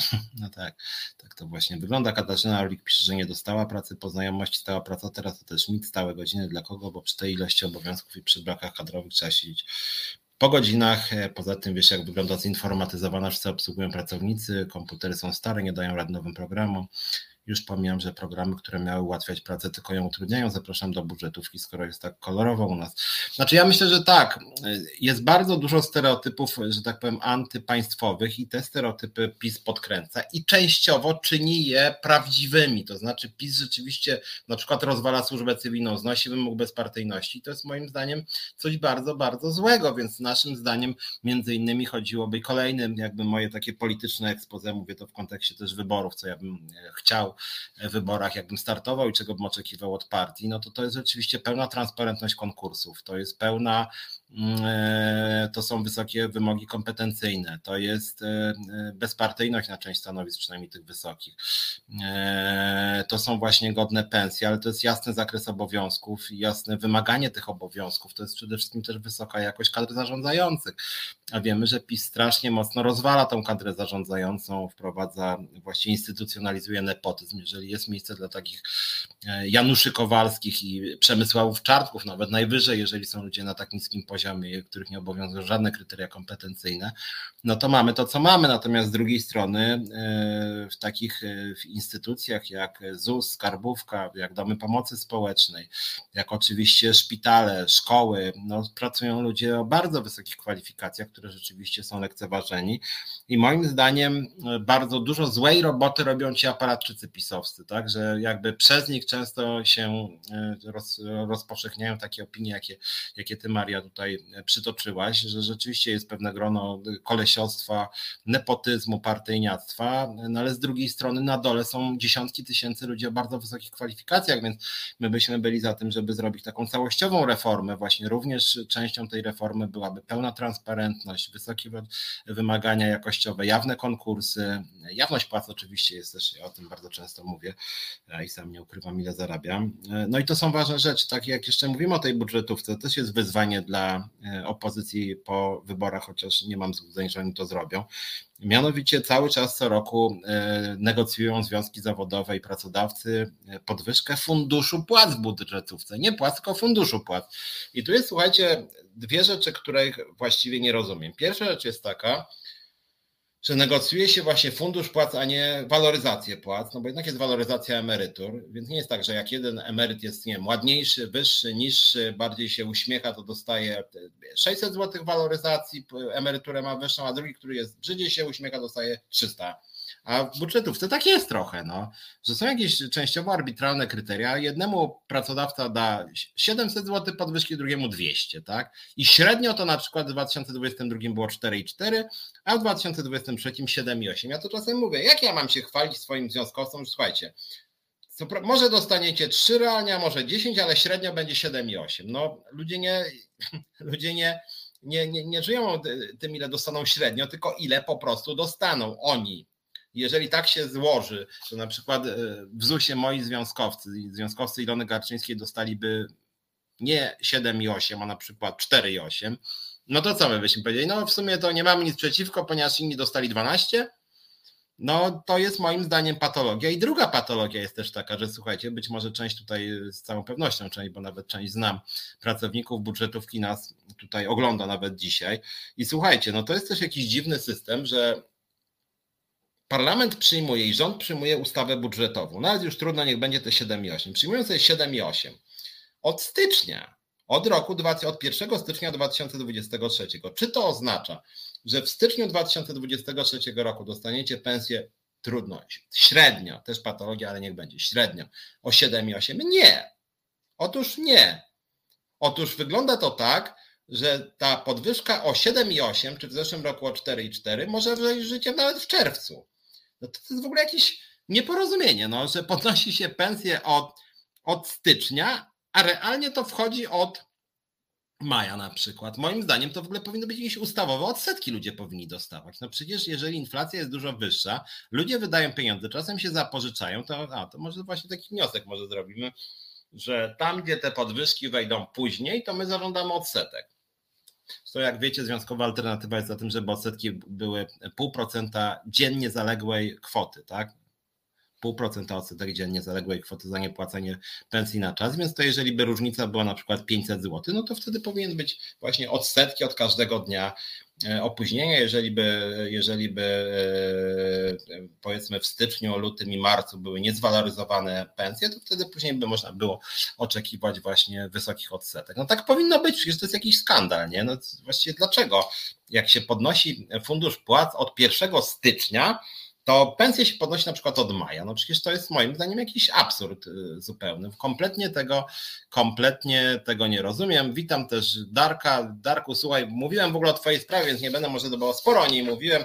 Wydrukowałem sobie ten y, twój y, pozew, przytoczyłem tutaj o co tam chodzi. No muszę ci powiedzieć, że jest to kurczę, gruba patologia. Nawet zachęciłem pana Jaczyńskiego, że jak chce, to niech również mnie pozywa, bo ja również uważam, że w komunikacji miejskiej w Kołobrzegu panuje patologia, mobbing, kolesiostwo i nepotyzm. Więc proszę bardzo, pozywaj mnie pan, panie Jaczyński, w ogóle pozwij pan każdego, kto pana krytykuje w mediach społecznościowych i w resecie obywatelskim. E, e, I przy okazji zachęcam do wszystkich pracodawców. Oglądajcie reset obywatelski. Widzę, że oglądacie, co wam się akurat chwali, czytacie wpisy nasze facebookowe Związkowej Alternatywy. Oczywiście gorąco polecam i śledzicie to, co piszemy wszędzie, więc widzę, że bardzo się nami interesują różni e, pracodawcy. Natomiast no, to jest gruby skandal, tak jak już to mówiłem parę razy, to, co się dzieje odnośnie Darka Pawelczaka. No w tym kontekście też przypominam, Darek prowadzi zbiórkę na te swoje procesy, więc jeżeli ktoś by chciał wesprzeć Darka, to oczywiście zachęcam, podobnie jak i zachęcam wsparcie Resetu Obywatelskiego, dzięki któremu właśnie mogę się tutaj też z Wami E, spotykać. E, apeluję do Was, żebyście się tam nie spierali specjalnie odnośnie e, tej budżetówki, dlatego że, że tak powiem, obiektywnie wiem, co mówię, dlatego że też naukowo się interesuję różnymi systemami publicznymi. W Polsce administracja działa źle, a działa źle między innymi dlatego, że są na nią bardzo małe wydatki, że właśnie nie ma konkursów, coraz mniej jest konkursów, że jest nepotyzm, kolesiostwo i że ludzie o bardzo wysokich kwalifikacjach dostają bardzo małe pieniądze, a ludzie o bardzo niskich kwalifikacjach często dostają pensje wysokie i tak oczywiście być nie powinno po prostu, to jest gruba, gruba e, patologia. No, e, tu jeszcze Katarzyna pisze, że dostali nowe drukarki, stare od razu wyłączyli, no nie dość, że wszyscy mieli od razu móc na nich drukować, oczywiście tak nie było, to jeszcze po dniu drukowania zabrakło tuszu, a tonerów brak. No, no to jest właśnie to, czasem się uważa, że to były takie w PRL-u, tak, tak było, a tak wcale to właśnie Bareja to nie jest PRL tak naprawdę. Bareja to jest po prostu, mówił o źle funkcjonującym państwie i na pewnych obszarach nawet Bareja bardziej pasuje do trzeciej RP niż do PRL. No smutne, ale tak właśnie jest. Natomiast może kolejny temat, który poruszymy, bo jest, mamy ich sporo na ten rok, są zmiany w systemie emerytalnym. I wczoraj szczególnie, więc to aktualny temat, y, y, nie, nie, wiem czy ktoś z Was jest na Twitterze, w każdym razie jakbyście śledzili takie trendy na Twitterze, to wczoraj było wielkie wzmożenie u polityków PiSu, Mianowicie zaczęli wrzucać masowo, że oni są ci dobrzy, którzy lubią seniorów, a ci źli to jest przede wszystkim Platforma i PSL, bo, bo Platforma i PSL podnieśli wiek emerytalny, który oni obniżyli i że to bardzo dobrze, że obniżyli. PiS się tym chwalił i że przegnał tą złą władzę, która właśnie podnosiła wiek emerytalny. Chciałem Wam powiedzieć parę zdań o systemie emerytalnym. Też druga uwaga, nie wiem czy wiecie, zaraz się wrócę do tego pierwszego tematu, tylko tu jedną rzecz Wam tak edukacyjnie powiem, mianowicie e, PiS chce nas zmusić, żebyśmy weszli e, w pracownicze plany kapitałowe w TPPK, jeżeli ktoś do końca lutego nie zgłosi rezygnacji z uczestnictwa w PPK, nawet jak złożył dwa lata temu taką rezygnację, to zostanie wdrożony automatycznie do PPK. Tak sobie wymyślili. E, więc to też warto o tym pamiętać. Jeżeli ktoś z Was nie wie, co to jest PPK, PPK to jest taki fundusz emerytalny, którym odprowadza się z waszych pensji 2% składki właśnie na, na PPK, na te fundusze i z drugiej strony pracodawca jeszcze dopłaci 1,5, a dodatkowo rocznie państwo dopłaca 240 zł i na początek daje 250. W związku z tym wygląda to tak, że pracodawca i pracownik wydają, jakby odprowadza się pewną formę jakby podatku, e, Natomiast państwo dopłaca do tego interesu i to jest ważne. Tutaj państwo dopłaca do tego interesu, co prawda nieduże pieniądze, 240 zł rocznie i na początek 250. Natomiast e, ja jestem, muszę Wam powiedzieć, e, wobec e, tego, wrócę zaraz do tego podnoszenia czy obniżenia wieku emerytalnego, tylko może już z tym PPK skończę, jak już zacząłem o tym mówić. Mianowicie chciałem Wam powiedzieć, o co tu chodzi i dlaczego ja jestem przeciwko PPK i dlaczego nie wstąpiłem do PPK i napiszę przed końcem lutego sam do siebie de facto. Związkowej alternatywy, jak mówiłem, zarabiam płacę minimalną, ale obejmuje mnie PPK. E, dlaczego nie wejdę do PPK i, i nie chcę po prostu brać w tym udziału? Mm, słuchajcie, krótki rys historyczny. W 1999 roku mm, w Polsce doszło do radykalnej zmiany systemu emerytalnego. Radykalnej. Przede wszystkim e, odeszliśmy od systemu opartego na solidarności pokoleń. System oparty na solidarności pokoleń do roku 1999 polegał na tym, że e, składki emerytalno-rentowe funkcjonowały mniej więcej tak samo jak podatki. Były wyodrębnione, ale funkcjonowały tak samo jak podatki. To znaczy, myśmy jako pracownicy płacili składki i te składki szły na finansowanie bieżących emerytur. Czyli krótko mówiąc, ja płaciłem jako pracownik e, e, na swoich rodziców i dziadków. No ja byłem jeszcze młody, do 99, 23 lata, nawet nie pamiętam, czy ja miałem tam wtedy oskładkowaną pracę. No ale generalnie rzecz biorąc, generalnie rzecz biorąc ludzie wtedy mm, e, pracowali właśnie bezpośrednio na swoich rodziców i dziadków, na osoby starsze, czyli ludzie wypadali z rynku pracy, przechodzili na emeryturę i dostawali emerytury finansowane przez osoby pracujące. Tak, tak był ten system skonstruowany. System generalnie się spajał. E, część zaczęła ekonomistów liberalnych, tak, repartycyjny to był system. Piotr pisze. E, e, system ten się spajał, ale część, wtedy był solidarnościowy, teraz jest składkowy, indywidualny i coraz bardziej skomercjalizowany. No ale, ale żebyście zrozumieli ten mechanizm, bo to jest ważne. Wtedy generalnie rzecz biorąc, myśmy nie płacili na siebie, tylko płaciliśmy na naszych rodziców i dziadków jako pracownicy. Teraz płacimy na siebie. I to jest fundamentalna różnica. Co ciekawe, chociaż część ekonomistów liberalnych uważało, że system zaczyna się chwiać, ten poprzedni, e, to, co ciekawe, po reformie emerytalnej zaczęło radykalnie rosnąć zadłużenie krajowe w Polsce, które wcześniej było relatywnie niskie. Po reformie emerytalnej system zaczął dopiero się chwiać i zaczęły się pojawiać bardzo duże długi w ZUS-ie. I nie była to wcale wina ZUS-u, tylko było to spowodowane tym, że część tej, tej składki, która wcześniej szła na ZUS, została przekierowana na tak zwane otwarte fundusze emerytalne. Otwarte fundusze emerytalne, które moim zdaniem były jednym z większych przekrętów mm, ostatnich 30 lat. Mianowicie generalnie chodziło o to, że część naszej obowiązkowej składki, obowiązkowej publicznej składki szło na prywatne, otwarte fundusze emerytalne i co bardzo ważne, nie wiem, część z Was, osób trochę starszych też może pamięta, obsługa OFE kosztowała na początku 10%. 10% obsługi, później 7,5% przez lata. Wyobrażacie sobie? Brali kasę i sama obsługa to było przez wiele miesięcy 7,5%. Coś niesamowitego. Jak oni nas okradali, nie? I drugi przekręt jest taki, że te prywatne fundusze, te otwarte fundusze emerytalne, część, te, część tego, co szło właśnie z, z pensji obywateli, oni to lokowali w obligacjach Skarbu Państwa. Czyli był to totalnie idiotyczny mechanizm. Zabierano pieniądze, obligatoryjnie zabierano pieniądze z pensji obywateli. Tak jak wcześniej to szło do e, ZUS-u, to zaczęła część, została przekierowana do OFE.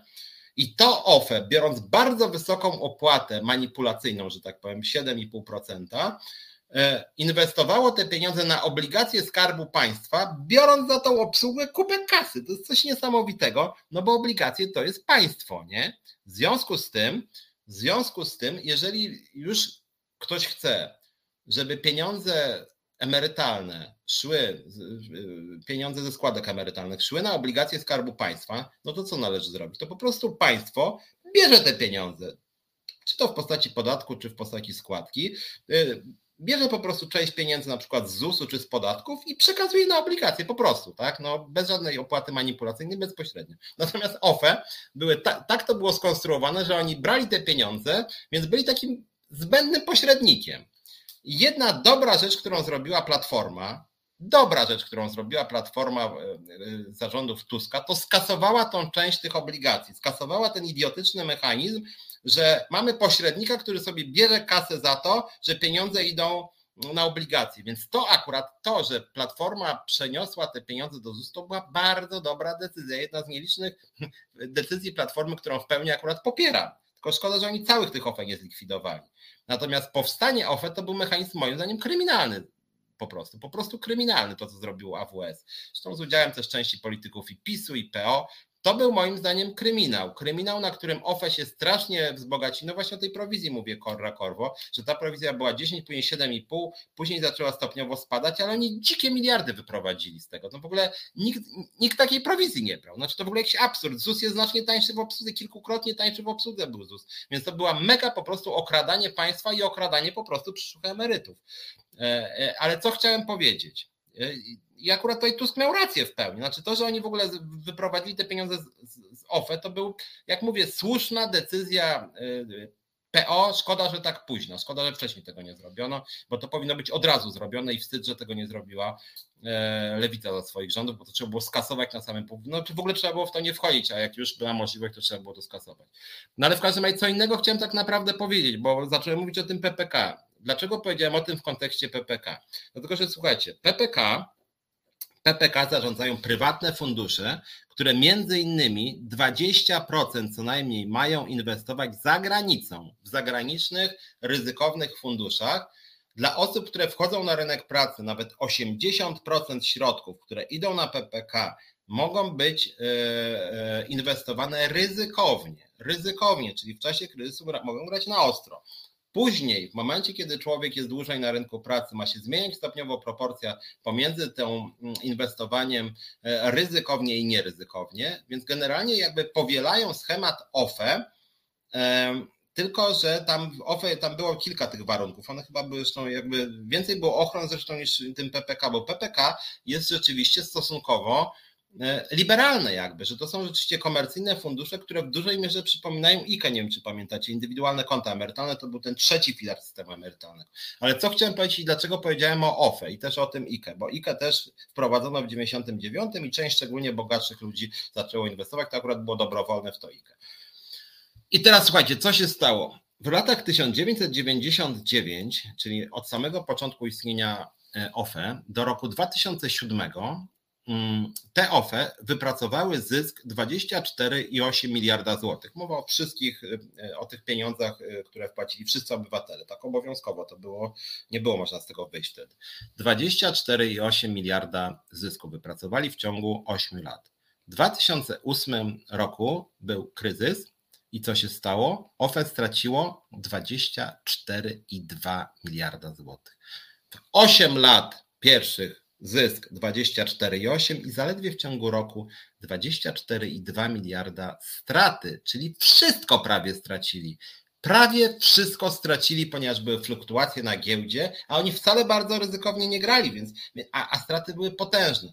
I co być może nawet ważniejsze, indywidualne konta emerytalne, które mogły grać jeszcze bardziej ryzykownie niż OFE, wobec OFE były pewne limity wprowadzone e, ryzykownych inwestycji, wobec IKE nie było takich limitów. IKE straciły jeszcze więcej jeszcze więcej. Średnio, o ile pamiętam, to było nawet rzędu 40%. 40% odpłynęło, więc IKE również jeszcze więcej straciło niż OFE. I dlaczego o tym mówię? Dlatego o tym mówię, że w momencie, kiedy będzie jakieś zawahanie na giełdzie, kiedy będzie jakieś tąpnięcie, jak chodzi właśnie o te, e, o te fundusze spekulacyjne, to wtedy e, PPK może się rozsypać rozsypać jak domek z kart i mogą być straty na rzędu 70%.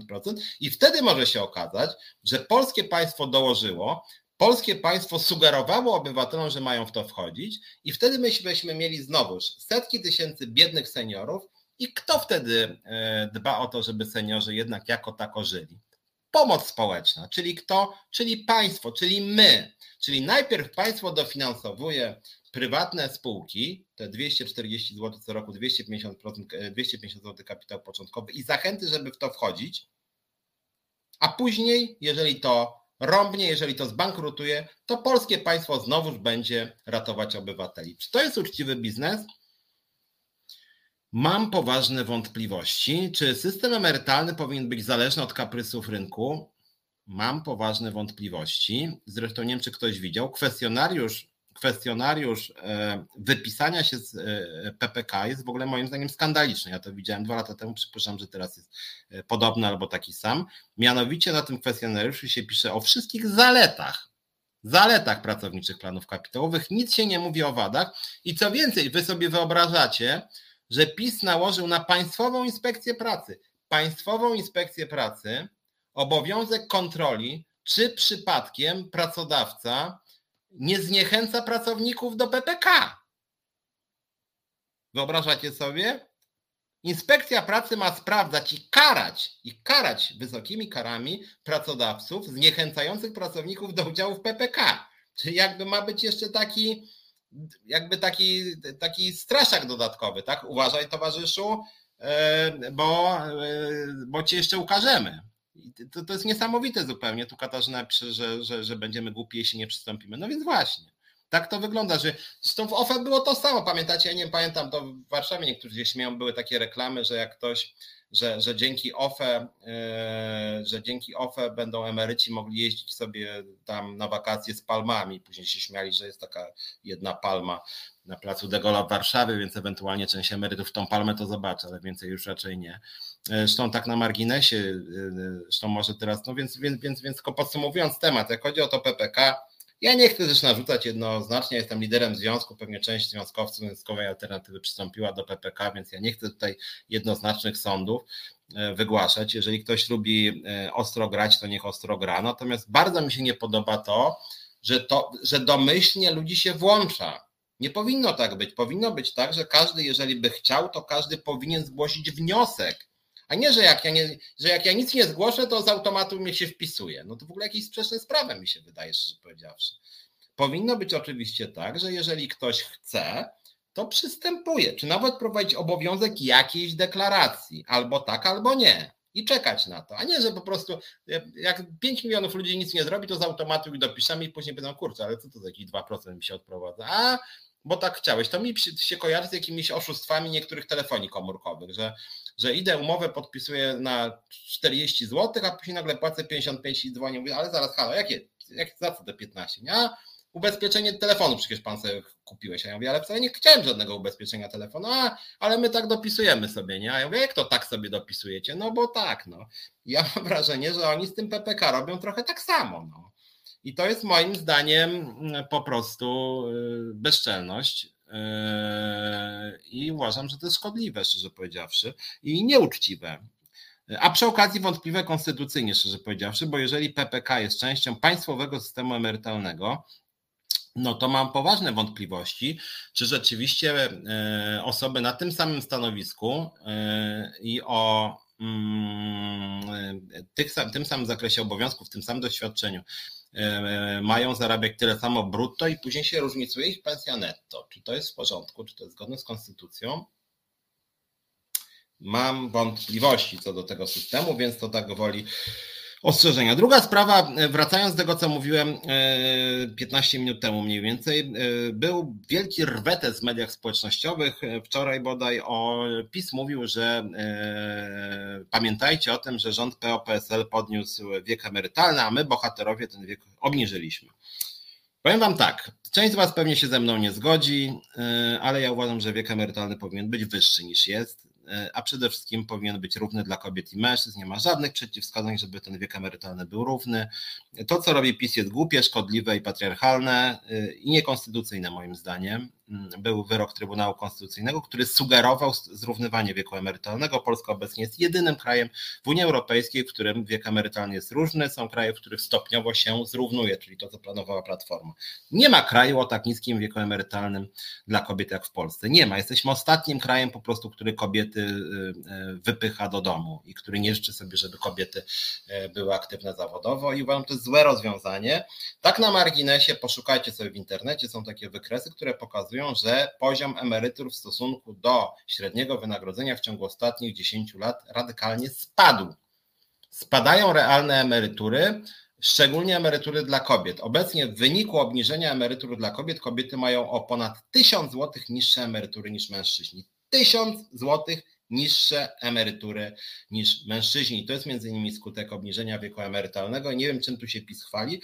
Tym bardziej, że w tych dokumentach przy KPO, co ciekawe, odnośnie wieku emerytalnego, nie wiem, czy wiecie, PiS obiecał, że będzie aktywizować zawodowo osoby starsze więc będzie wydłużał realny wiek emerytalny. Czyli krótko mówiąc, cała ta gadka to jest ściema po prostu PiSu, że oni bohatersko utrzymują niski wiek emerytalny, bo sami podpisali papiery, że będą dążyć do tego, żeby podwyższać go. Zresztą i słusznie, że jest taki nacisk, bo dlaczego osoby e, w wieku 62 lat mają e, e, nie pracować i wypadać z rynku pracy? To jest w ogóle patologiczne moim zdaniem i tutaj tak naprawdę wcale nie chodzi o to, żeby kobiety mogły odpocząć po 60, tylko chodzi o to, żeby kobiety się zajęły wnukami albo swoimi sędziwymi rodzicami, którym polskie państwo nie daje opieki instytucjonalnej.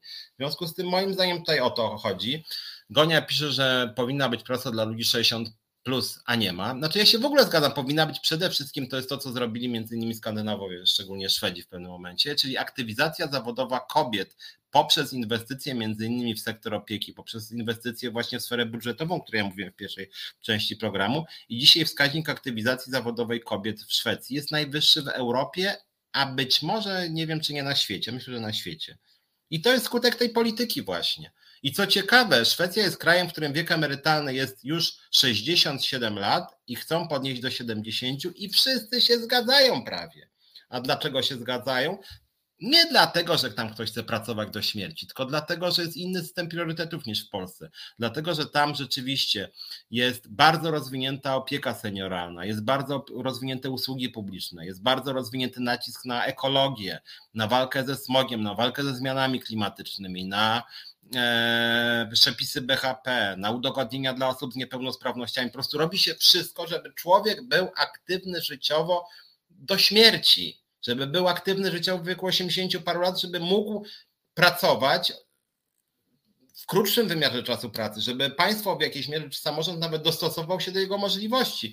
I tam się traktuje pracę jako pewne dobro, jako element socjalizacji, że na przykład jest, tam jest elastyczny w ogóle wiek przechodzenia na emeryturę. Rzeczywiście, jeżeli ktoś na przykład jest bardzo zmęczony, jeżeli ktoś jest schorowany, to, to, to, to, to rzeczywiście przechodzi na emeryturę. Jeżeli natomiast ktoś w wieku 70 lat jest w pełni sił, i ma kompetencje, ma zdolności, może dać coś krajowi i innym ludziom, no to tam się zakłada, że to dobrze, to niech daje. I jakby to jest uznane za naturalne i tam jakby nie rozumieją takiego podejścia, jak jest w Polsce, że o, to teraz wypadnijcie z rynku pracy w wieku 60 lat, a ktoś jeszcze mówi, to 55 dajmy, dawajcie, dobra, 55, super. I później taka kobieta w wieku 58 lat, która przeżywa często w tym wieku w ogóle drugą albo pierwszą młodość. Mówi, ale zaraz, to co, ja już mam nie pracować? To ja może teraz przejdę na emeryturę, ale sobie tak na boku coś porobię. Tu jakaś opieka, tu coś dla pani Halinki zrobię, albo dla pana Miecia, nie? I to jest w ogóle jakieś polskie kombinowanie. Znaczy ja tego też po prostu nie rozumiem, że to jest tak, że część osób dostaje emeryturę i pracuje. To jest w ogóle jakiś chory system. No przecież emerytura z założenia to jest świadczenie dla osób, które już nie są zdolne do pracy. Więc w ogóle co to znaczy dostawać emeryturę i pracować? Znaczy to jest w ogóle sprzeczne z ideą emerytury, więc to jest takie w sensie polskie, czyli no dobra, to, to, to też PiS jakby idzie w tym kierunku. Dobra, słuchajcie, to wy przejdziecie emeryturę w wieku 60 lat kobiety drogie, My w zamian na, tweet, na w tweetach będziemy i na konferencjach pana premiera mówić, no, nikt do śmierci nie będzie pracował i my daliśmy wam kobiety super taki przywilej, że 60 lat, ale słuchajcie, tak między nami, popracujcie tak do 70. No, bo inaczej to będziecie tam w sumie umierać z głodu, będzie trochę znudzone, nieusatysfakcjonowane, dzieciakami się zajmiecie też, o też praca, bo opieką, nie? Ale dobra, to zróbmy tak. To my was 60 lat formalnie zrobimy, a będziecie dalej pracować. Dobra? Dobra. I część w ten deal wchodzi. To jest tak głupie po prostu, jakieś kretyńskie, zupełnie nieuczciwe, nieprawdziwe. E, bo niby dlaczego kobiety mają wypadać z rynku pracy w wieku 60 lat? To jeszcze ma być przywilej? Że kobieta ma mieć emeryturę o 1100 zł niższą niż mężczyzna? Przecież to jest w ogóle jakiś absurd. No. Więc tak jak mówię, polskie państwo powinno wydawać moim zdaniem dziesiątki miliardów złotych na to, żeby ludzie byli zdrowsi, żeby mogli łączyć funkcje zawodowe i rodzinne, żeby, żeby więcej znacznie lat spędzali w zdrowiu po prostu, tak? Żeby praca też była mniej wyczerpująca, więc można pracować na tym, co nasza partia razem zgłosiła do Sejmu, czyli skrócić czas pracy. Dla osób po 60 można jeszcze skracać ten czas pracy, że na przykład, na przykład, no nie wiem, wprowadzać, nie wiem, skrócić tydzień pracy na przykład do 30 godzin. No dużo jest rozwiązań, tak? No właśnie, Elka pisze, że masz 72 lata, jest na emeryturze i też pracuje, pewnie będzie do śmierci, żeby jakoś przeżyć. E, I jeszcze, że wiek emerytalny powinien być równy dla mężczyzn i kobiet, ale dla niektórych zawodów powinien być niższy z proporcją przejścia do innej pracy. No też mi się tak wydaje, Elka. No właśnie, w Polsce to jest tak wszystko nieelastyczne, że na przykład ci, ci policjanci w wieku 43 lat na emeryturze, no przecież to jakaś jest też jakiś absurd. No.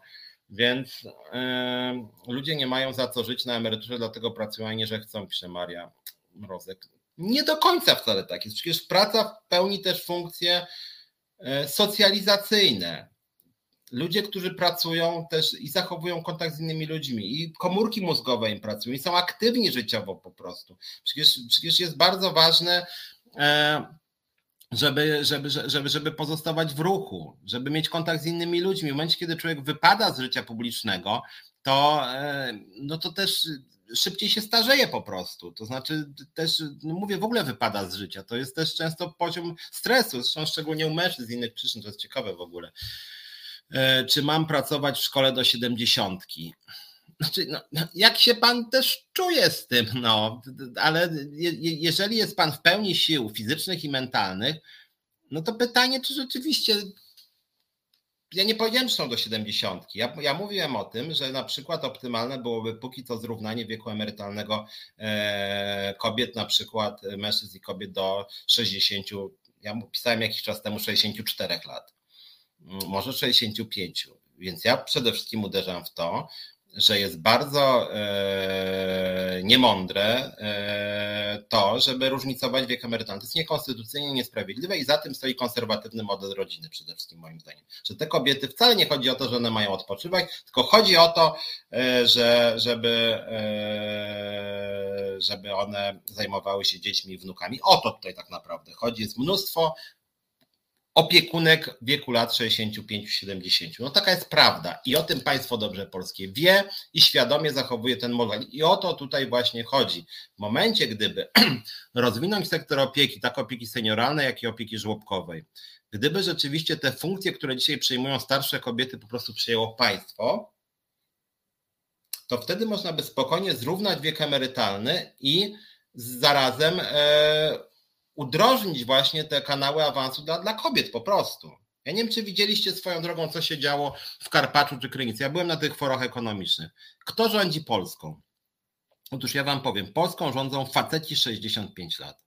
Jakbyście byli na forum ekonomicznym w Karpaczu, w Krynicy, zresztą zarząd PiSu, to kto to jest? Pan Terlecki, pan Kaczyński, prawda, pan Karczewski, mm, faceci 60 parę lat rządzą Polską głównie. I co więcej, osoby koło 60 to są bardzo często osoby o największych kompetencjach, dlatego że to są ludzie bardzo dobrze przygotowani merytorycznie, mają duży staż pracy i zarazem i mogą i cały czas mają rzeczywiście duże kompetencje. Więc dlaczego oni mają wypadać z rynku pracy? Oczywiście faceci często nie wypadają z rynku pracy. O nie, oni to, pan Kaczyński to może i do setki rządzi, bo on to sobie nie życzy wypadania z rynku pracy.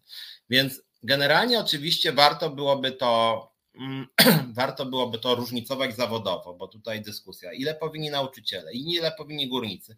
Wiadomo, w momencie, kiedy, e, kiedy e, człowiek jest przemęczony, to też są te rozwiązania, żeby na przykład była możliwość e, w czasie na przykład pół roku czy roku, w niektórych krajach jest przerwa, przerwa, no taka, no, no właśnie to różnie się nazywa w różnych krajach, ale generalnie chodzi o przerwę związaną właśnie ze stresem, z wypaleniem zawodowym, żeby człowiek miał prawo w swojej karierze zawodowej na przykład na przerwę kilka miesięcy w, w firmie, w której pracuje, tak, czy w sektorze publicznym i to byłoby ok.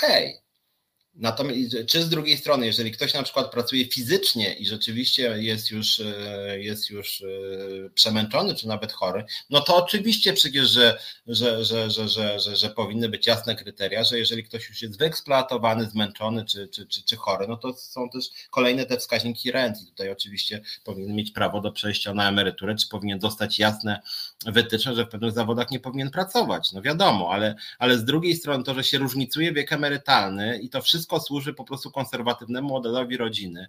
I prowadzi do tego, że w Polsce kobiety, kobiety mają e, e, o 1000 zł niższe emerytury i przy okazji o 15 punktów procentowych mniej kobiet jest na rynku pracy niż mężczyzn. To jest po prostu niesprawiedliwe niesprawiedliwe. W związku z tym ja myślę, że, że warto by po prostu e, o tym rozmawiać. Tutaj Boże napisze o tym, że nauczyciele mają roku roku na poratowanie zdrowia, dlaczego tylko oni. Więc ja mówię, warto by tutaj całościowo zmienić ten system, ten, e, ten rok, czy pół roku, czy trzy miesiące na poratowanie zdrowia, to jest ciekawy pomysł i dobry.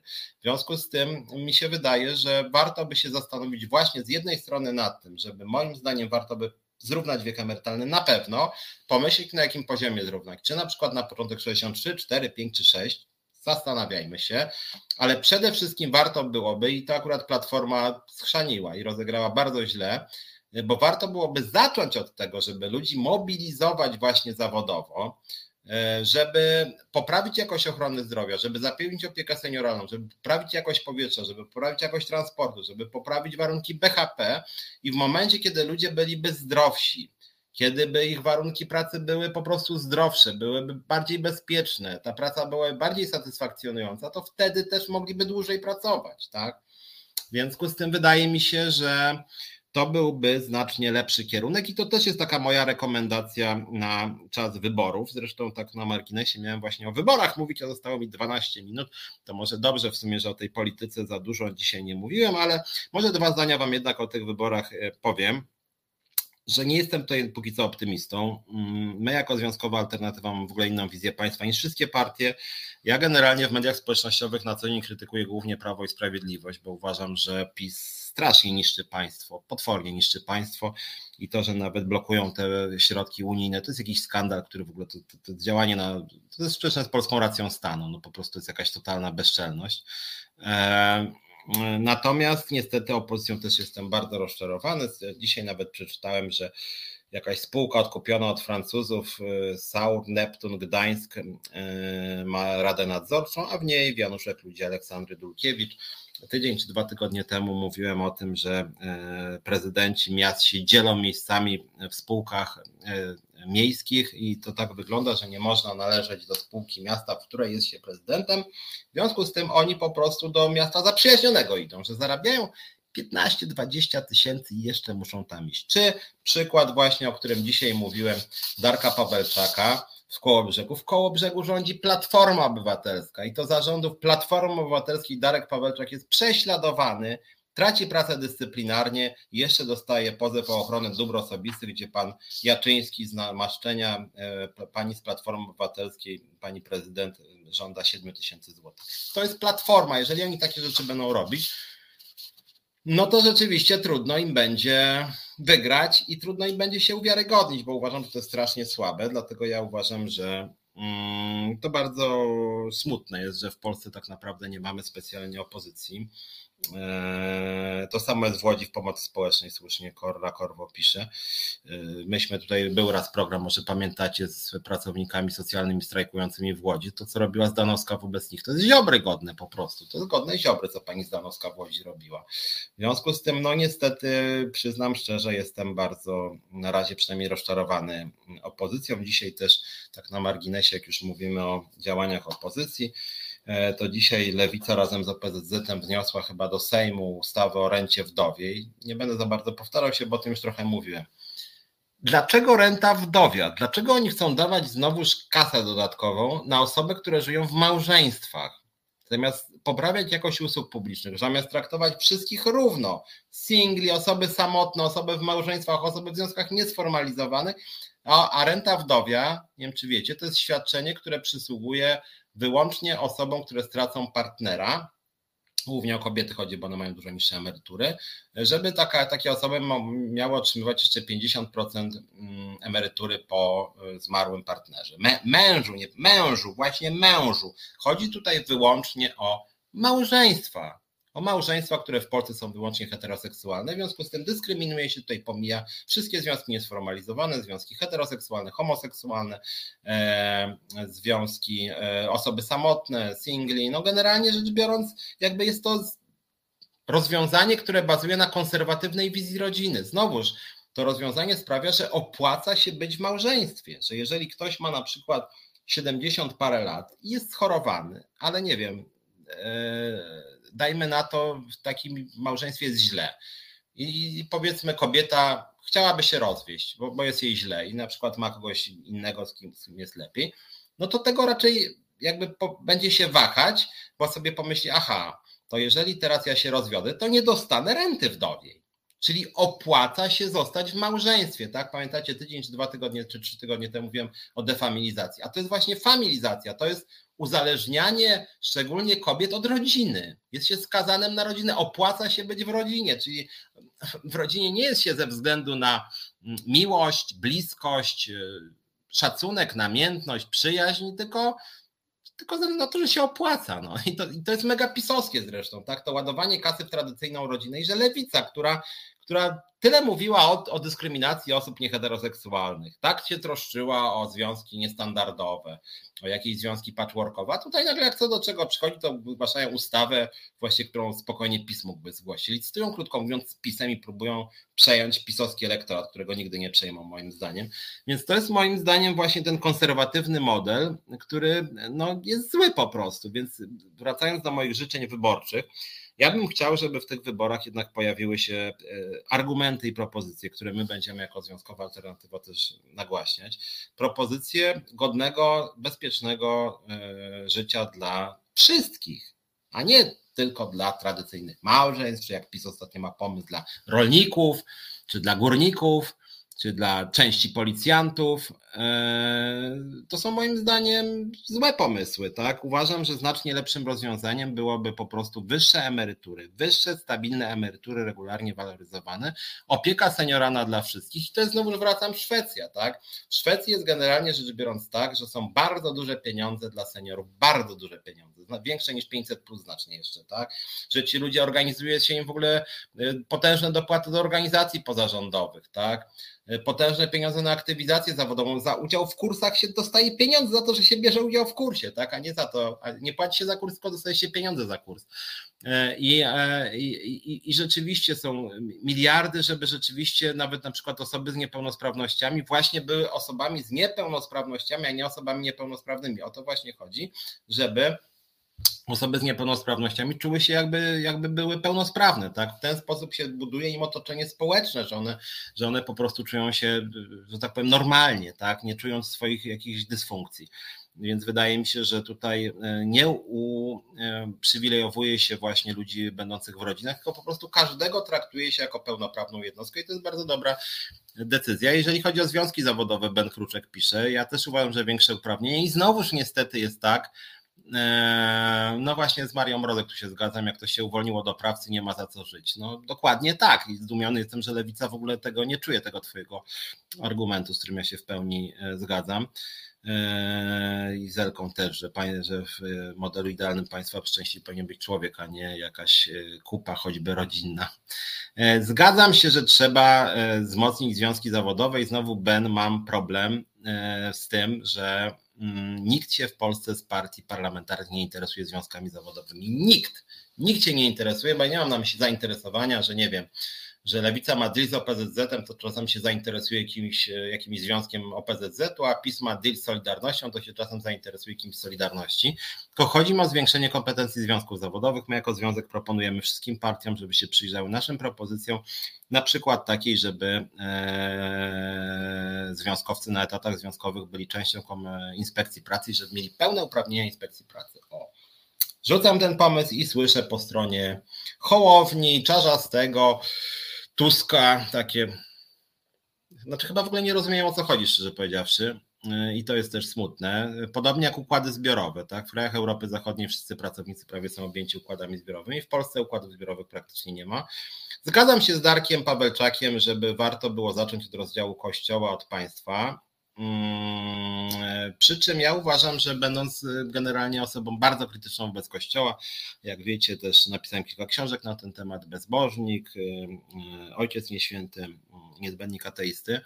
Natomiast uważam, że warto byłoby tą sprawę rozdziału Kościoła od państwa rozwiązać szerzej i, i o tym często mówię i też apeluję do opozycji. Wydaje mi się, że warto byłoby traktować kościoły wszystkie jako organizacje pozarządowe i traktować wszystkie organizacje pozarządowe w ten sam sposób. Czyli jeżeli Kościół, na przykład katolicki, ma dostawać od państwa jakiekolwiek pieniądze, proszę bardzo, demokracja kosztuje. Jestem za życiem obywatelskim. Jeżeli są ludzie, którzy chcą działać w akurat blisko kościoła, to niech kościół dostaje jakieś pieniądze, ale w takim razie niech pieniądze od państwa dostają również wszystkie inne organizacje. Związkowa Alternatywa, Solidarność, Pracodawcy RP, Związek Działkowców, Stowarzyszenie jakieś tam, fundacja jakaś tam, dobra nadzieja. Niech każdy w takim razie według jakiegoś parametru dostaje te same pieniądze, albo niech nikt nie dostaje, żeby to były uniwersalne rozwiązania, tak? Czy z drugiej strony, żeby wszystkie podmioty zaufania publicznego były w pełni transparentne, od związków zawodowych przez fundacje, stowarzyszenia, partie, po kościoły, ja między innymi dlatego zachęcam na stronę www.za.org.pl. Napisaliśmy nasze, mm, nasze sprawozdanie, co się działo w ubiegłym roku, łącznie z tym, jakie dostaliśmy pieniądze i skąd i na co je wydajemy. Niech Kościół katolicki coś takiego zrobi. Niech OPZZ coś takiego zrobi. Niech Solidarność coś takiego zrobi. Niech różnego rodzaju fundacje coś takiego zrobią. Niech Szymon Hołownia coś takiego zrobi, co ostatnio mówił, nie, on to nie partia, bo on ma stowarzyszenie czy fundacja, tu nie trzeba. No to niech będzie trzeba w takim razie. Więc, więc, więc wydaje mi się, że tutaj potrzebne są uniwersalne zasady, żeby po prostu nie było przywilejów takich, jak są wobec Kościoła. No Kościół ma od cholery tych przywilejów rzeczywiście, to jest aż niesamowite. E, czy tutaj Bayerberg pisze o podatku kościelnym? E, w związku z tym niech będzie tak, że na przykład 1% od podatku, żebyśmy mogli odprowadzać dokładnie na wszystkie organizacje. Wszystkie organizacje, e, stowarzyszenia, fundacje, związki zawodowe. Proszę bardzo. Wszystkie. I wtedy ja bym jako lider Związkowej Alternatywy tutaj nagrywał filmiki. Drodzy moi związkowcy Związkowej Alternatywy, bardzo Was proszę, żebyście 1% przelali na Związkową Alternatywę. Znacie mnie, znacie zarząd, znacie Monikę Żelazik, znacie naszych, naszych liderów, naszych działaczy w ZUS-ie, Kasie, Locie, w komunikacji miejskiej w Kołobrzegu, w wielu innych miejscach. W związku z tym bardzo nam zależy, dajcie 1%, później te wydatki będą publicznie ogłoszone, bo my nie wstydzimy się na co wydajemy pieniądze i to byłoby ok moim zdaniem. A w Polsce jest tak, że część podmiotów musi ujawnić, a już na przykład kościoły czy związki zawodowe też uczciwie nie muszą. I Kościół jest totalnie nietransparentny, na tace dostaje nawet i 10 lat temu mówił tam że chyba 6 miliardów złotych, tak? 6 miliardów złotych tak sobie dostają bez żadnego, bez żadnej kontroli, tak? I w ogóle większość pieniędzy Kościół dostaje poza jakimkolwiek systemem, poza jakąkolwiek kontrolą, tak? Skarbówka w ogóle praktycznie nie wchodzi do Kościoła. To jest niesamowite zupełnie. No dobra, no to tak trochę podsumowałem, wątków trochę zostało, może na przyszły tydzień, chociaż na przyszły tydzień już mam trochę, tam mam wstępne plany gości, no i Wam powiem, co też pewnie się stało mm, w ZUS-ie. To jest taka ciekawostka, ale to za tydzień Wam powiem, czy Czarny kogoś pobił. Ojej, no to bardzo możliwe, znając gościa, wydaje mi się to możliwe, aczkolwiek nie wiem. E, dobra, bardzo Wam dziękuję. Widzimy się i słyszymy za tydzień, a w piątek jeszcze sobie od 20.30 pogadam z Krzyżaniakiem no, jeszcze będę z Wami tutaj chętnie rozmawiał na temat tych wyborów. Im bliżej wyborów pewnie tym częściej będziemy na ten temat rozmawiać, no ale generalnie nie jestem zachwycony tą ofertą, szczególnie partii parlamentarnej, więc będziemy się zastanawiać, co z tymi wyborami zrobić w najbliższych tygodniach i miesiącach. Trzymajcie się, wszystkiego dobrego Wam życzę.